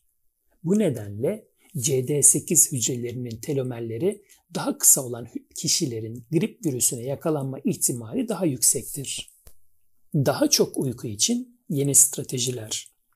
Size özel bir geçiş süreniz olsun. Zihniniz bir araba motoru değildir. Yatana kadar yüksek hızda çalışıp iş, egzersiz, ev işlerini yaptıktan ya da çocuklarla ilgilendikten sonra kontağı kapayarak uykuya dalmanızı bekleyemezsiniz. Bu şekilde çalışmaz. Biyolojik açıdan beyniniz daha çok bir uçağa benzer. Yavaşça uykuya doğru alçalarak mümkün olduğunca nazik bir iniş yapmanız gerekir. Bu yüzden kendinize iş ve uyku arasındaki geçiş süresini yavaşlamanızı sağlayan bir uyku rutinini veya ritüelini hediye edin. Geçiş ne kadar yumuşak olursa indiğinizde o kadar az sarsıldığınızı hissedersiniz. 5 dakikalık geçiş süresi bile fark yaratabilir. Süreci önce her şeyi fişten çekerek başlatın. Telefonunuzu kapatın veya uçak moduna alın. Vücudunuzun gelen mesajlara yanıt vermeyi bırakmasını sağlayın. İradeniz yeterse telefonunuzu başka bir odaya koyun. Telefonları ve diğer ekranları bir kenara koyarak zihinde belirebilecek gece yarısı endişelerine yol açan stres faktörleri sayısını en aza indirin. Ekranları kapattıktan sonra hoşunuza giden sessiz bir aktivite ile meşgul olun. Önemli olan bu aktivitenin uykunuzu getirmesi değil, sakin ve rahat bir geçiş sağlamasıdır. Kimileri okumaktan, örgü yapmak ya da yetişkinler için tasarlanmış stres giderici boyama kitaplarından hoşlanır meditasyon yapabilir veya sizi rahatlatan bir müzik dinleyebilirsiniz. Mavi ışık melatonini baskılar. Ekranlara bağımlılığımızdan önce dahi dünya çapında uyku borcu söz konusuydu. Fakat artık uyuyabilmek için başka zorluklar da var. Yatak odanıza akıllı telefonlar, tabletler veya başka ekranlar getiriyor musunuz? Ekrandaki mavi ışık uyku hali hormonu olan melatonini baskılayabilir. Uyku araştırmacısı Charles Kessler ve meslektaşları tarafından yapılan bir araştırma, yatmadan hemen önce e-okuyucu kullanan insanların basılı kitap okuyanlara göre %50 daha az melatonin salgıladığını ortaya koydu. E-okuyucu kullananların uykuya dalması daha uzun sürdü. REM uykuları daha azdı ve sabahları kendilerini daha az zinde hissettiler. Yatmadan önce bir saat boyunca ekranlardan kaçınmayı deneyin. Eğer yapamıyorsanız mavi ışığa mümkün olduğunca az maruz kalmak için daha küçük ekranlar kullanmaya ve bunları gözlerinizden uzak tutmaya çalışın. Liz ekran ışığını gündüz saatiyle eşleştiren, akşama geçerken mavi ışığın sarıya dönüştüğü F.Lux adlı ücretsiz bir yazılım programı kullanıyor. Siz de bunu https 2 üst üste slash slash justgetflux.com adresinden indirebilirsiniz. Apple bilgisayarların yeni işletim sistemi 9.3'te geceleri otomatik olarak maviden sarıya geçiş yapan Night Shift, gece geçişi adlı bir program var. Bütün ışıklar melatonini baskılar. Bu yüzden her şeyi mümkün olduğunca karanlık tutun. Gece odanıza bakın. Nerede ışık görüyorsunuz? Pencerelerden gelen ve dijital saatlerdeki ışığı en aza indirin. Göz maskesi kullanın ve melatoninin akmasına izin verin. Uyku üzerine son tahlilde muhtemelen yeterince uyuyabilen birkaç kişi tanıyorsanız onları kolayca tespit edebilirsiniz. Gözleri ve ciltleri parlaktır. Sürekli yorgun olduklarından şikayet etmezler. Yanlarında hep büyük bir kahve fincanı yoktur ve günün ilginç vakitlerinde açlık hissetmezler. Bu insanlarda diğerlerinde olmayan ne var? Akla birkaç şey geliyor. İyi uyumayı teşvik eden ve telefonu gece şarj olması için mutfakta bırakmayı öneren bir eşe sahip olabilirler. Gece saat 10'da acil e-postalar atmayan meslektaşları olabilir. Yatmaya gidip orada kalan çocukları olabilir.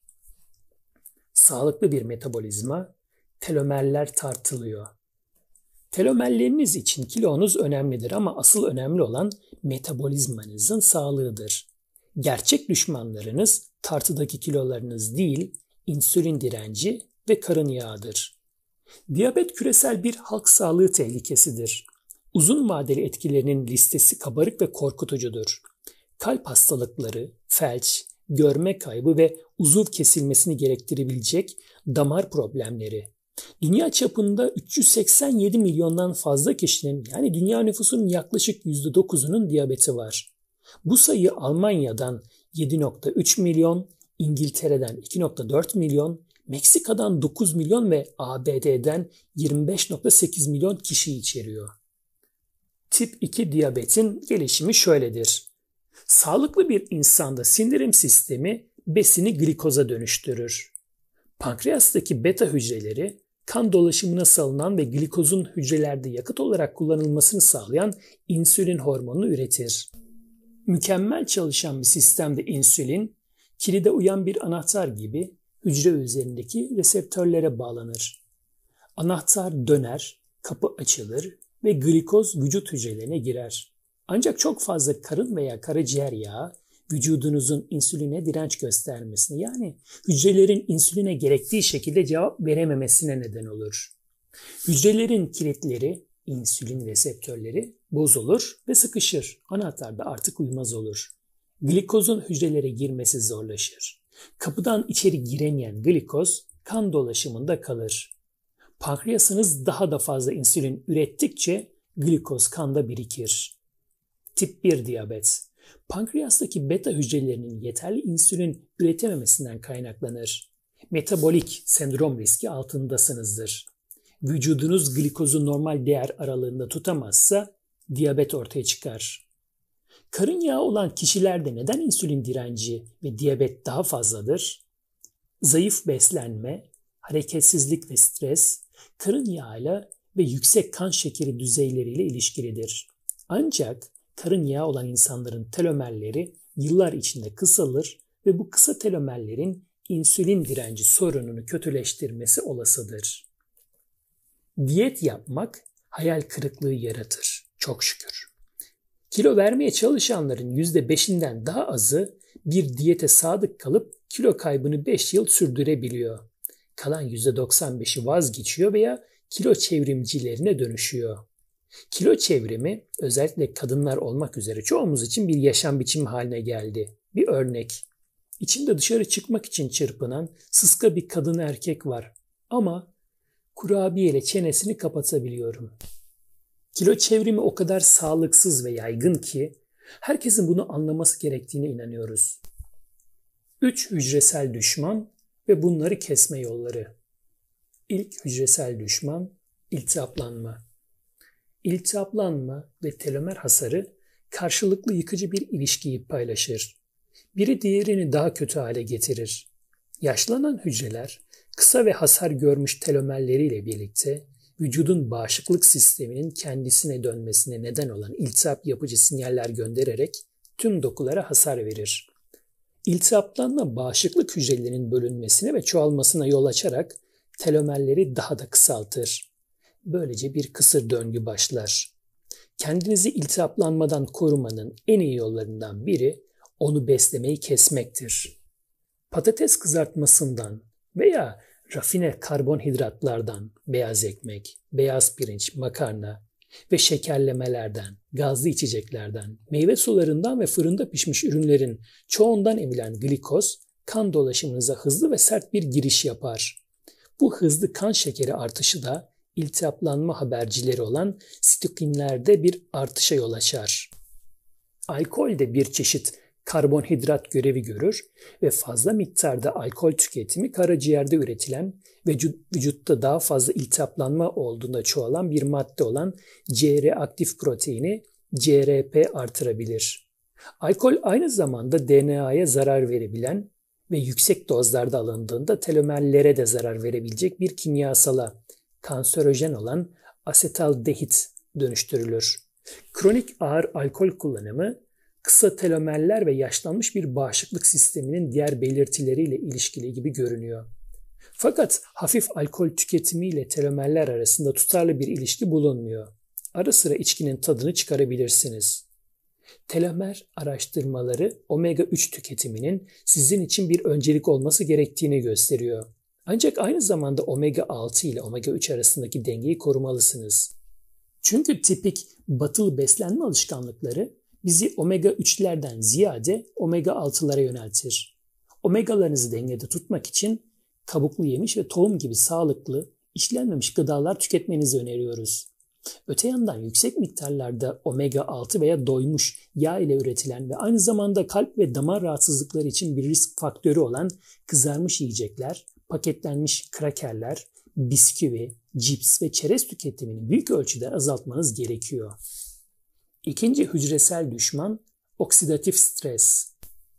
Kanlarında daha yüksek seviyede C ve E vitamini bulunan insanların telomerleri kanlarındaki oksidatif stresin göstergesi olan F2 izoprostan adıyla bilinen molekülde düşük seviyelerde ise daha uzundur. Kandaki antioksidanlar ile F2 izoprostan arasındaki oran yükseldikçe vücuttaki oksidatif stres azalır. Bu her gün meyve ve sebze yemeniz için birçok sebepten sadece biridir. Beslenmenizde yeterli antioksidan alabilmek için bol miktarda sebze ve meyve yiyin.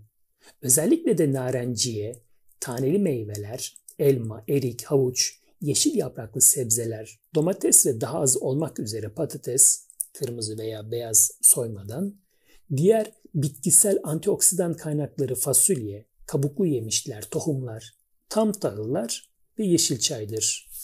Üçüncü düşman, insülin direnci.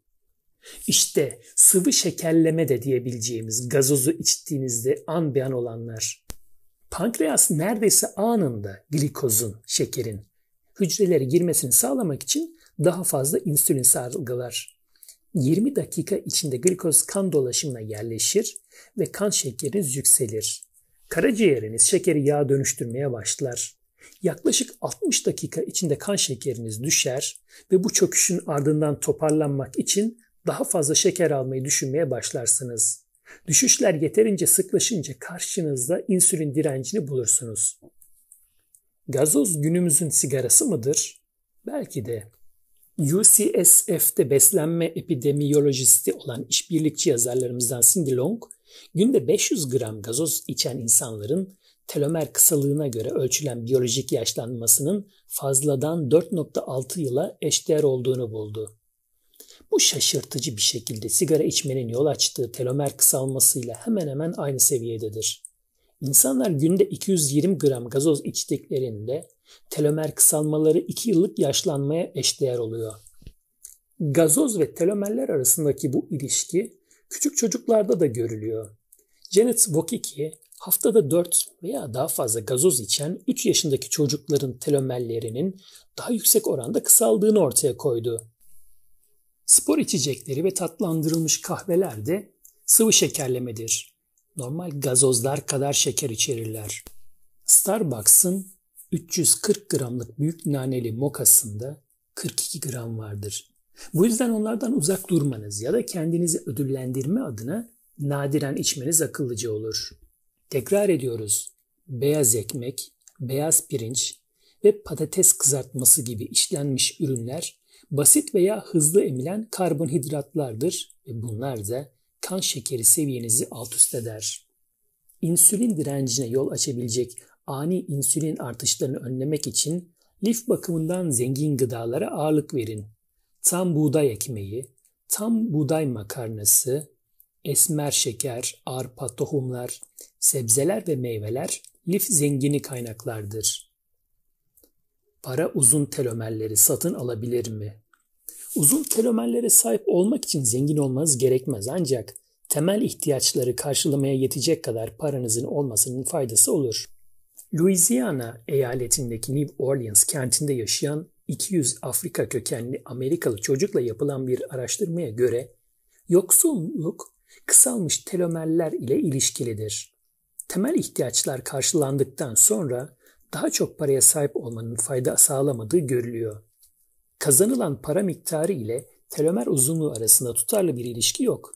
Ancak eğitim konusunda doza göre artan bir grafik görülüyor. Daha çok eğitim daha uzun telomer anlamına geliyor. Eğitim düzeyi erken yaşta hastalanmanın en tutarlı göstergelerinden biri olduğu için bu sonuçlar pek şaşırtıcı değildir.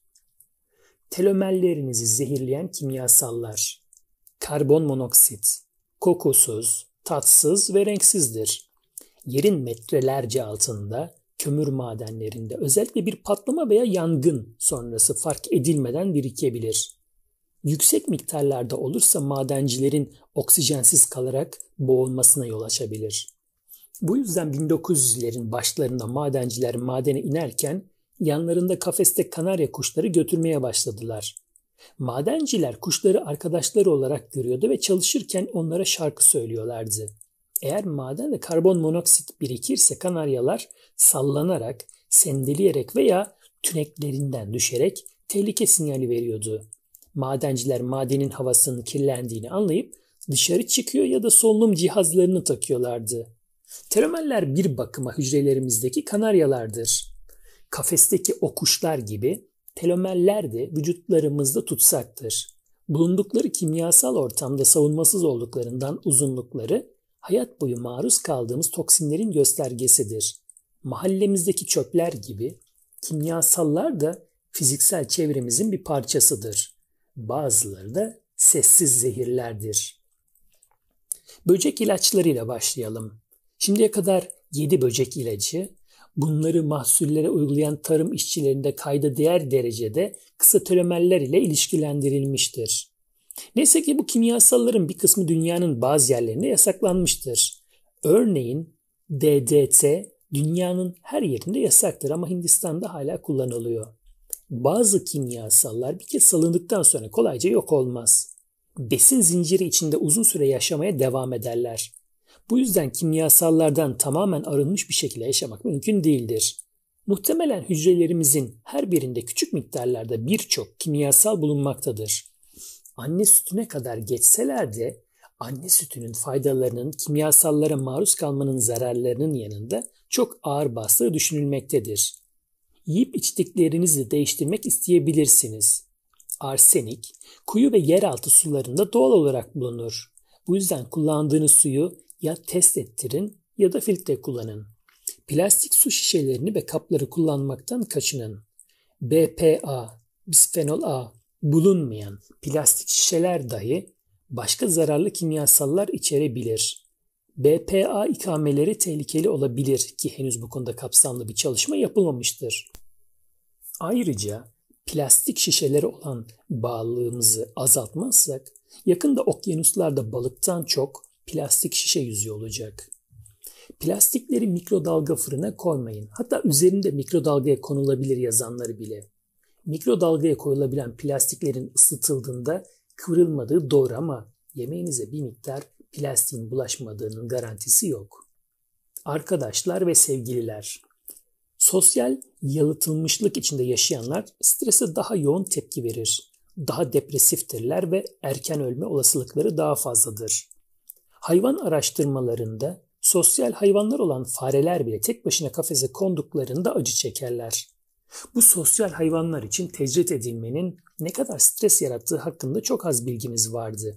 Artık günümüzde biliyoruz ki fareler tek başına kafese konduklarında diğerlerine yakın olduğu zaman aldıkları güvenlik sinyallerini alamaz ve daha stresli olurlar. Yalnız yaşayan farelerde bir grup içinde yaşayanlara göre 3 kat daha fazla meme tümörü oluşuyor. Evlilikte her türlü şey olur. İstatistiksel açıdan etkilerinin düşük olduğunu düşünsek de evliliğin kalitesi arttıkça sağlığa yararları da artar. Tatminkar bir evliliğe sahip birini zorlu bir duruma soktuğunuzda stres tepkisi daha esnek bir seyir izler. Mutlu evlilikler süren insanlarda erken ölüm riski de düşüktür. Evlilik kalitesinin telomer uzunluğuyla ilişkisi henüz incelenmemiştir. Ancak biliyoruz ki evli çiftlerin veya en azından partneri olanların telomerleri daha uzundur. Bu 20 bin kişiyi kapsayan bir genetik araştırmadan çıkan şaşırtıcı bir bulgudur ve aradaki ilişki yaşlı çiftlerde daha güçlüdür. Evlilikteki cinsel yakınlık da telomerleri etkileyebilir. Son çalışmalarımızın birinde evli çiftlere son bir haftada fiziksel yakınlaşma yaşayıp yaşamadıklarını sorduk. Evet diyenlerin telomerleri daha uzun olma eğilimindeydi. Bu sonuç hem erkeklerde hem de kadınlarda aynıydı. Bu etken ilişkinin kalitesi veya sağlıkla ilgili diğer faktörlerle açıklanamazdı. Yaşlılıktaki cinsel aktivitede klişelerin bize söylediğinden daha az düşüş görülüyor. 30-40 yaş arasındaki evli çiftlerin yaklaşık yarısı ve 60-80 yaş arasındakilerin %35'i haftada bir veya ayda birkaç kez cinsel aktivitede bulunuyor. Birçok çift 80'lerine kadar cinsel açıdan aktif kalabiliyor. Mutsuz ilişkileri olan çiftler ise yüksek oranda geçirgenlik sahibi oluyor. Birbirinin stresini ve negatif ruh halini alıyorlar. Bir eşin kortizol seviyesi bir kavga sırasında yükselirse diğer eşininki de yükseliyor. Eğer eşlerden biri sabah çok stresli kalkarsa de diğer eş de büyük ihtimalle öyle kalkıyor. İki taraf da yüksek seviyede stres içinde hareket ederken ilişkide gerilime dur diyecek kimse kalmıyor. Hiç kimse dur bekle. Görüyorum ki canın sıkkın. Bir nefes alalım ve işler kontrolden çıkmadan bununla ilgili konuşalım demiyor. Bu ilişkilerin yorucu ve tüketici olduğunu tahmin etmek zor değildir. An bir an gelişen psikolojik tepkilerimiz partnerimizin tepkileriyle sandığımızdan daha uyumludur. Hücresel yaşlanma anne karnında başlar. Doğuştan gelen uzun telomerlerde genetik faktörler etkilidir. Ama hepsi bununla sınırlı değildir. Ebeveynlerin çocukların telomerlerini onlar daha doğmadan dahi nasıl şekillendirdiklerine dair hayret verici şeyler öğreniyoruz. Hamile bir annenin tükettiği besinler ve yaşadığı stres seviyesi bebeğin telomer uzunluğunu etkiler. Ebeveynlerin hayat hikayelerinin bile bir sonraki neslin telomer uzunluğunu etkilemesi olasıdır. Tek cümleyle söylemek gerekirse yaşlanma rahimde başlar. Düşük eğitim düzeyinin bebeğin telomerlerini henüz anne karnındayken dolaylı olarak şekillendirebileceğine dair şaşırtıcı kanıtlar var. Anneleri liseyi tamamlayamayan bebeklerin kordon kanlarındaki telomerler anneleri lise mezunu olanlara kıyasla daha kısadır. yani hayatlarının ilk gününden itibaren kısa telomerlere sahiplerdir. Düşük eğitim düzeyi olan ebeveynlerin çocuk büyüdüğünde de kısa telomerleri olur. Peki bir ebeveynin eğitim düzeyi büyümekte olan bebeğin telomerlerini nasıl etkileyebilir? Cevap telomerlerin nesilden nesle geçmesidir. Ebeveynler elbette telomer uzunluğunu etkileyen genleri aktarabilir. Fakat asıl olan ebeveynlerin telomer uzunluğunu aktarması için doğrudan aktarım diye bilinen ikinci yoldur. Doğrudan aktarım nedeniyle iki, iki ebeveynin de telomerleri döllenme anında yumurta ve spermdeki uzunluklarıyla gelişmekte olan bebeğe geçer. Bir tür epigenetik. Telomer uzunluğunun doğrudan aktarımı araştırmacılar telomer sendromlarını araştırırken keşfedildi. Telomer sendromlu kişilerin saçları sıklıkla henüz ergenlik çağındayken ağarmaya başlar. Kemikleri kırılabilir veya akciğerleri düzgün şekilde çalışmayabilir veya bazı kanserler geliştirebilirler. Başka bir deyişle hastalıklı yaşam süresine erken ve trajik bir giriş yaparlar. Telomer sendromları kalıtsaldır. Ebeveynler telomerle ilişkili mutasyona uğramış bir geni çocuklarına geçirdiğinde ortaya çıkar. Bugüne kadar yapılan araştırmalar babanın kısa telomerleri doğrudan iletebildiğini ancak bunun kısa telomerli annenin ilettiği seviyeye gelemeyeceğini gösteriyor. Yeni doğan 490 bebeğin ve ebeveynin üzerinde yapılan yeni bir çalışmada bebeklerin kordon kanı telomeri babaların telomerlerinden daha çok annelerinin telomer uzunluğuna bağlıydı. Ancak ikisi de açık bir biçimde etkiliydi. Gelecek kuşakları önemseyen hepimiz için doğrudan aktarımın güçlü ve şaşırtıcı bir anlamı var. Tartışmalı bir fikir ortaya atıyor. Bizim görüşümüze göre telomer sendromlu ailelerden gelen kanıtlar sosyal dezavantajın etkilerinin kuşaklar boyunca birikmesinin mümkün olduğunu gösteriyor. Bu kalıbı geniş epidemiyolojik araştırmalarda hala hazırda görebiliyoruz. Sosyal dezavantaj yoksullukla, kötü sağlıkla ve kısa telomerlerle ilişkilendiriliyor. Bu dezavantajla telomerleri kısa olan ebeveynler kısa telomerlerini doğrudan rahimdeki bebeklerine aktarabiliyor. Bu çocuklar ebeveynlerinin hayat şartları sonucu kısalmış telomerleri nedeniyle hayata bir adım veya birkaç baz çifti geride başlıyorlar. Bir de çocukların büyüdükçe yoksulluk ve strese maruz kaldığını düşünün. Zaten kısalmış telomerleri daha da aşınıyor. Kötüye giden bir sarmalda her nesil gittikçe kısılan telomerlerini doğrudan sonraki nesle iletiyor. Her yeni bebek erken yaşlanmaya ve hastalıklı yaşam süresine karşı gittikçe daha savunmasız hücrelerle gittikçe daha geride kalarak doğabiliyor. Nadir görülen telomer sendromlu ailelerde tam olarak bu örüntü oluşuyor. Her yeni nesille birlikte gitgide kısılan telomerler bir önceki nesilden daha erken ve daha kötü hastalık etkilerine yol açar. Hayatın ilk anlarından itibaren telomerler sosyal ve sağlık eşitsizlikleri için bir ölçü olabilir. ABD'deki farklı bölgeler arasındaki dengesizliğe açıklama getirebilirler. Zengin bölgelerde yaşayan insanların ortalama yaşam süresi yoksul bölgelerde yaşayanlara göre 10 yıl daha uzun. Bu fark genellikle tehlike veya şiddete maruz kalma ile açıklanıyor. Fakat bu mahallelerde doğan bebeklerin biyolojisi de farklı olabilir. Trajik bir şekilde bir mahallenin sağlık sorunları kuşaktan kuşağa şiddetlenebilir. Fakat biyoloji kader değildir. Telomerlerimizi kendi yaşam süremiz boyunca korumak için yapabileceğimiz çok şey var. Sonuç Her şey birbirine bağlı. Hücresel mirasımız. Zaman ve mekan ile sınırlı olan insan, tarafımızdan evren olarak adlandırılan bütünün bir parçasıdır. Kendini, düşüncelerini ve hislerini, bilincinin bir tür optik aldatmacısı sonucu geri kalandan ayrıymış gibi deneyimler. Bu sanrı bizim için bir tür hapishanedir. Bizi kişisel arzularımızla ve bize en yakın birkaç kişiye duyduğumuz sevgiyle kısıtlar. Görevimiz tüm canlıları ve doğanın tamamını kendi güzelliğiyle kucaklamak için merhamet çemberimizi genişleterek bu hapishaneden kendimizi kurtarmak olmalıdır. Hiç kimse bunu tamamen başaramaz. Ancak böyle bir başarı için çabalamak kendi içinde kurtuluşun bir parçasıdır ve içsel güven için bir temeldir. Albert Einstein New York Times gazetesinden alınmıştır. 29 Mart 1972 Sizler için temennimiz sağlıklı ve refah dolu uzun bir hayattır. Yaşam biçiminin zihinsel sağlığın ve çevrenin fiziksel sağlığa önemli katkıları vardır. Bunun yeni bir bilgi olmadığını biliyoruz. Burada yeni olan telomerlerin bu faktörlerden etkilenmesi ve bu sayede katkılarının net ve güçlü bir şekilde ölçülebilmesidir. Genlerimiz bilgisayar donanımı gibidir. Onları değiştiremeyiz.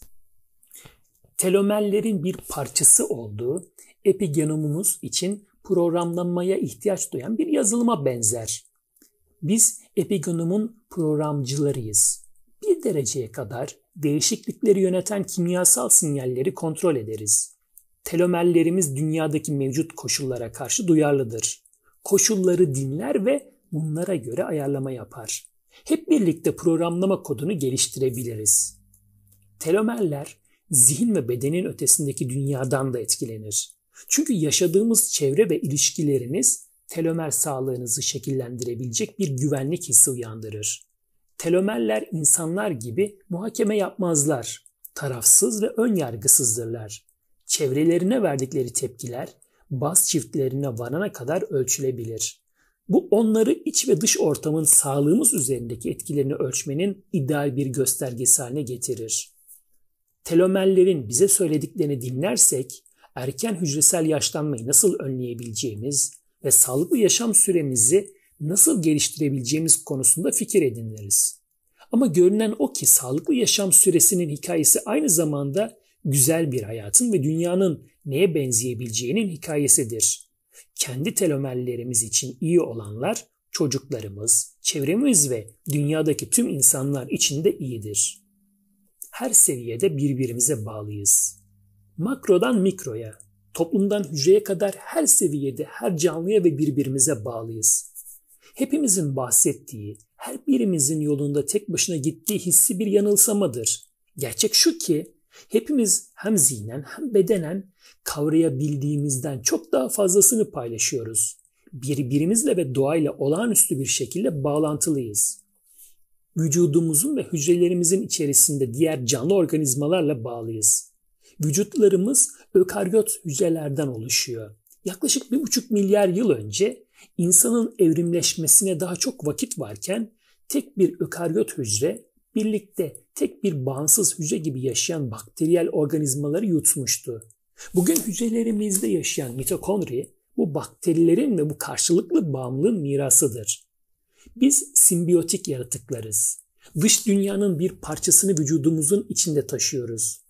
İnsan ağırlığının kabaca 1 ile 1,5 kilosu diğer canlılardan oluşur. Mikroplar bağırsağımızda ve derimizde karmaşık topluluklar halinde yaşar. Azılı düşmanlarımız olmaktan çok bizi dengede tutarlar. Bu mikrop kolonileri olmadan bağışıklık sistemimiz zayıf ve az gelişmiş olurdu. Beynimize sinyal gönderir ve dengeleri bozulduğunda bizi bunalıma sokabilirler. Tersi de geçerlidir. Depresyondayken veya stres altındayken onların dengeli durumlarını ve mitokondrimizi bozarak mikrobiyotamıza zarar veririz. İnsanlar teknolojiden finansal piyasalara, medya ve sosyal ağ gruplarına kadar giderek birbiriyle daha bağlantılı hale geliyor. Sürekli olarak sosyal kültürün içinde gömülüyüz ve hem düşüncelerimiz hem de duygularımız içinde bulunduğumuz toplumsal ve fiziksel çevremiz tarafından şekilleniyor. Ayrıca aynı fiziksel ortamı paylaşıyoruz. Dünyanın bir tarafındaki kirlilik rüzgarda savrularak veya suda süzülerek diğer tarafa ulaşabiliyor. Hep birlikte yer küremizi ısıtıyoruz ve bundan hepimiz etkileniyoruz. Bu her şeyin nasıl bağlı olduğumuzun bir başka işareti ve günlük davranışlarımızın fark yarattığının bir göstergesidir. Son olarak nesilden nesle de birbirimize bağlıyız. Artık biliyoruz ki telomerler nesilden nesle aktarılıyor. Dezavantajlı olanlar bu dezavantajı sadece ekonomik ve sosyal problemlerle değil, muhtemelen daha kısa telomerler ve diğer epigenetik yollarla da farkında olmadan aktarıyor. Bu yolla telomerler gelecekteki topluma gönderdiğimiz mesajımızdır. Daha da kötüsü çocuklar epidemik seviyelerde zehirleyici stres yaşayarak daha kısa telomerlerle ve erken hücresel yaşlanmayla baş başa kalıyorlar. John F. Kennedy'nin bize hatırlattığı gibi çocuklar göremeyeceğimiz bir geleceğe gönderdiğimiz yaşayan mesajlardır. Bu mesajın erken kronik hastalıklar içermesini istemiyoruz. Bu nedenle doğuştan gelen merhamet duygusunu beslemek çok önemlidir. O mesajı yeniden yazmalıyız. Peki sizin hücresel mirasınız nedir? Farkında olsak da olmasak da hepimizin dünya üzerinde bir etkisi var. Toplumsal stres azaltımı politikalarının uygulanması gibi büyük değişimler hayatidir. Küçük değişimler de önemlidir. Diğer insanlarla etkileşim şeklimiz onların duygularını ve güven hissiyatlarını şekillendirir. Her gün her birimizin bir başkasının hayatını olumlu bir şekilde etkileme fırsatı var. Toplumumuzda yeni bir sağlık anlayışı oluşturmanın temeli ben değil, bizdir. Sağlıklı yaşlanmayı yeniden tanımlamak sadece gri saçları kabullenmek ve iç sağlık üzerine odaklanmak değildir. Başkalarıyla kurduğumuz bağların yanı sıra güvenli ve güven veren topluluklar inşa etmeyi içerir. Telomer bilimi toplumsal sağlığın kişisel refahımız için önemini gösteren moleküler bir kanıt sunuyor. Artık sağlığımızı iyileştirmek için yaptığımız müdahaleleri listelemek ve ölçmek için bir yöntemimiz var. Haydi başlayalım.